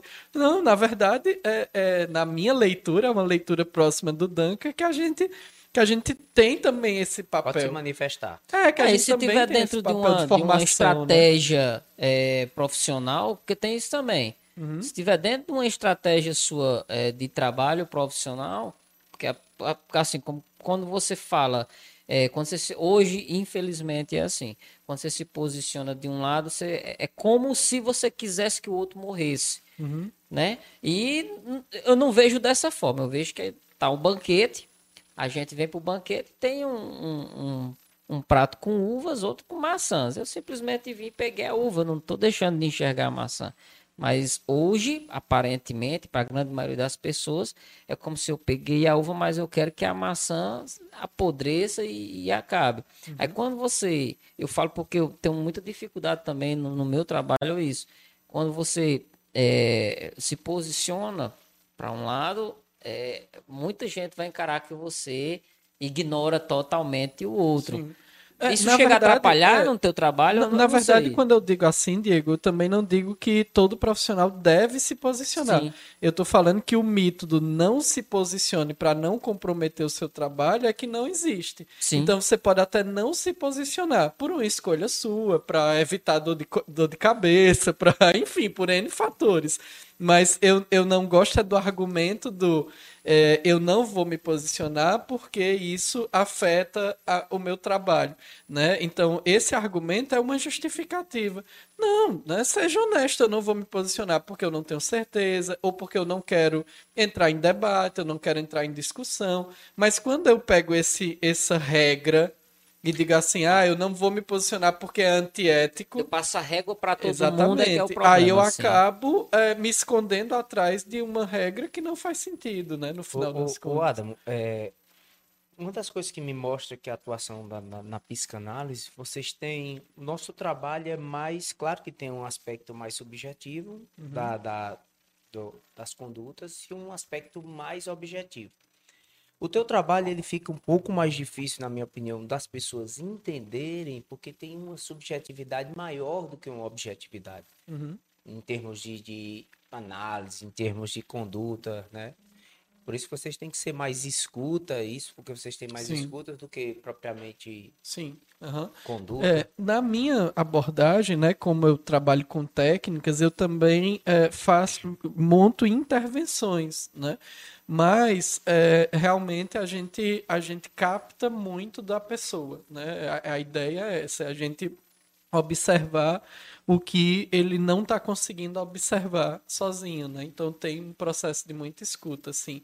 Inclusive, eu quero só aproveitar o espaço antes da gente encerrar, né? De que uh, eu falei muito sobre atendimento, mas eu tenho inclusive encaminhado muito para, uh, para alguns alunos meus, né? Porque eu fico hoje muito concentrado em, em, em, pesquisa, em formar esses outros alunos, porque é um trabalho complexo também, né? De formar analista é, é uma história que, enfim, aí hoje eu faço parte de uma escola em Fortaleza, uma instituição aqui no, no Cariri e uma instituição em Sobral. Então a pode gente falar, procura. Viu, Adam? Pode falar suas trabalho, sim, sim. pode fazer seu mestre.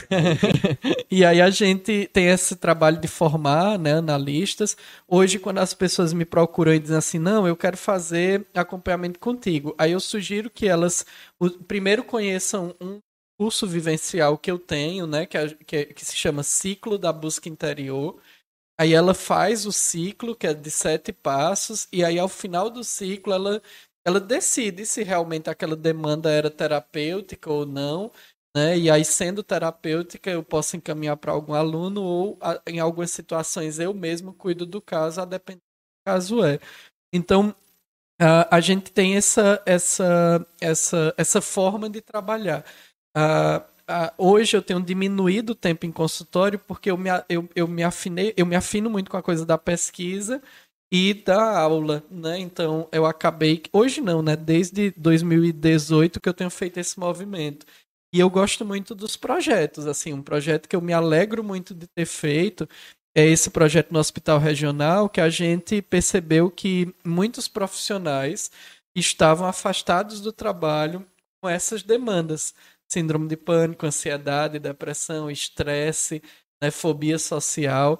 E aí a gente fez um trabalho junto com a, a, a, medicina do trabalho, né, com, com o Dr. Miguel, onde a gente foi fazendo, montando intervenções atendendo essas pessoas e, e trabalhando essas demandas além da terapia e da medicação que eles usavam. Então era, era uma abordagem terapêutica diferente. Né? Então, é, é, é, é para mim é, é, uma alegria poder fazer também esse retorno né, à, à, à, sociedade, porque às vezes a gente esquece né, de também fazer esse movimento. Às vezes a gente fica muito centrado em, em, no, no, consultório, né, em, em, como, em como faturar mais ou tal, e às vezes a gente tem que fazer esse movimento de devolver. Devolver era o que eu ia falar agora. É. Né? Acho que pesa vai para ir pro céu, né? Como você fala. Na verdade, é, é, é, eu também penso muito assim. Claro que a gente precisa. Eu digo a todo mundo, mas se eu não precisasse, se eu ganhasse na Mega Sena, é que eu jogo, viu? É, quem nunca vai ganhar sou eu. É difícil. Eu, eu não jogo. É porque o trabalho, ele me preenche de uma forma assim o impacto do meu trabalho, eu acredito que você também, o impacto do teu trabalho na vida das pessoas, o Diego, eles transformam, eles são capazes de, eu gosto de utilizar o termo otimizar, né? Você tornar-se melhor. Eu acho que a gente faz, você faz muito bem esse trabalho. É, eu não tenho mais algum questionamento, até porque já é tarde. É, eu, eu ia falar, tem um monte mais. É.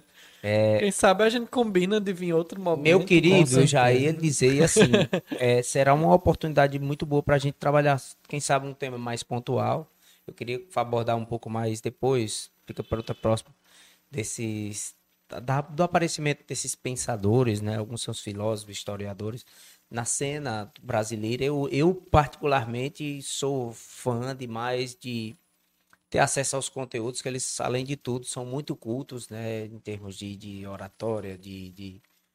Então, a gente pode ver. Eu tenho, inclusive, alguns livros é, que eu já li, um ou dois, Tô com um também muito bom, que também seria um prazer a gente sentar, Sim. tomar mais uma cervejinha e conversar sobre pensadores, sobre pensamentos. Eu, eu adoro isso. Café, conversa extrema... qualquer coisa aqui. Uma conversa extremamente inteligente. Parabéns por todo o conteúdo que você, que você tem, todo o conteúdo que você passa.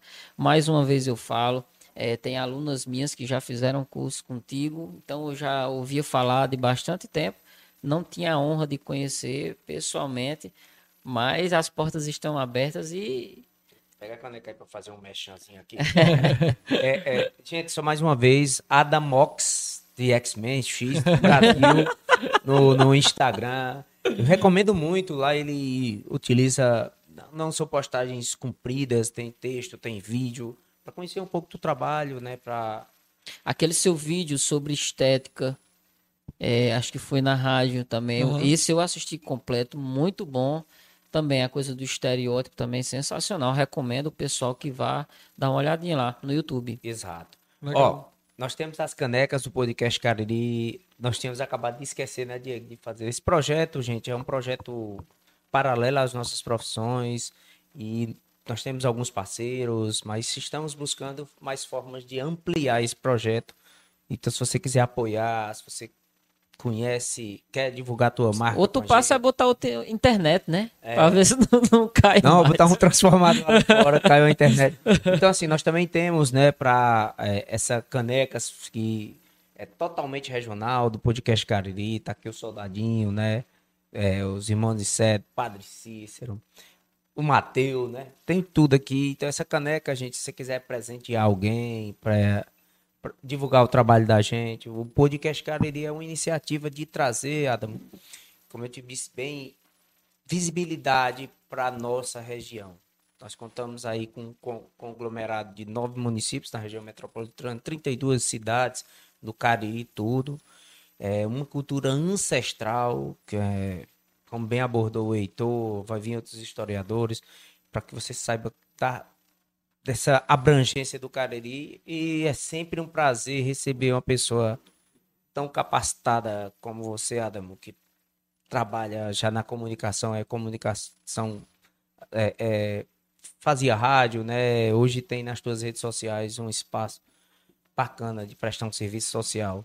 Então agradeço, né, mais uma vez a você ficar até essa hora. Peço, peço perdão por você, a sua esposa e a sua menininha, tá bom? E até uma próxima oportunidade, meu irmão. Tranquilo, eu agradeço, né? E certamente a gente voltará a se falar. Você vai ganhar uma canequinha dessa pra você tomar café e postar nas redes sociais. Foi Muito bom. obrigado, gente. Turma, valeu, muito obrigado por ficar com a gente até aqui. Esse episódio em particular tá dividido em, vai ser dividido em duas partes, não esquece. Se inscreve, deixa seu like, deixa seu comentário, ajuda a gente a tornar esse projeto o sucesso que o Cariri merece. É, valeu.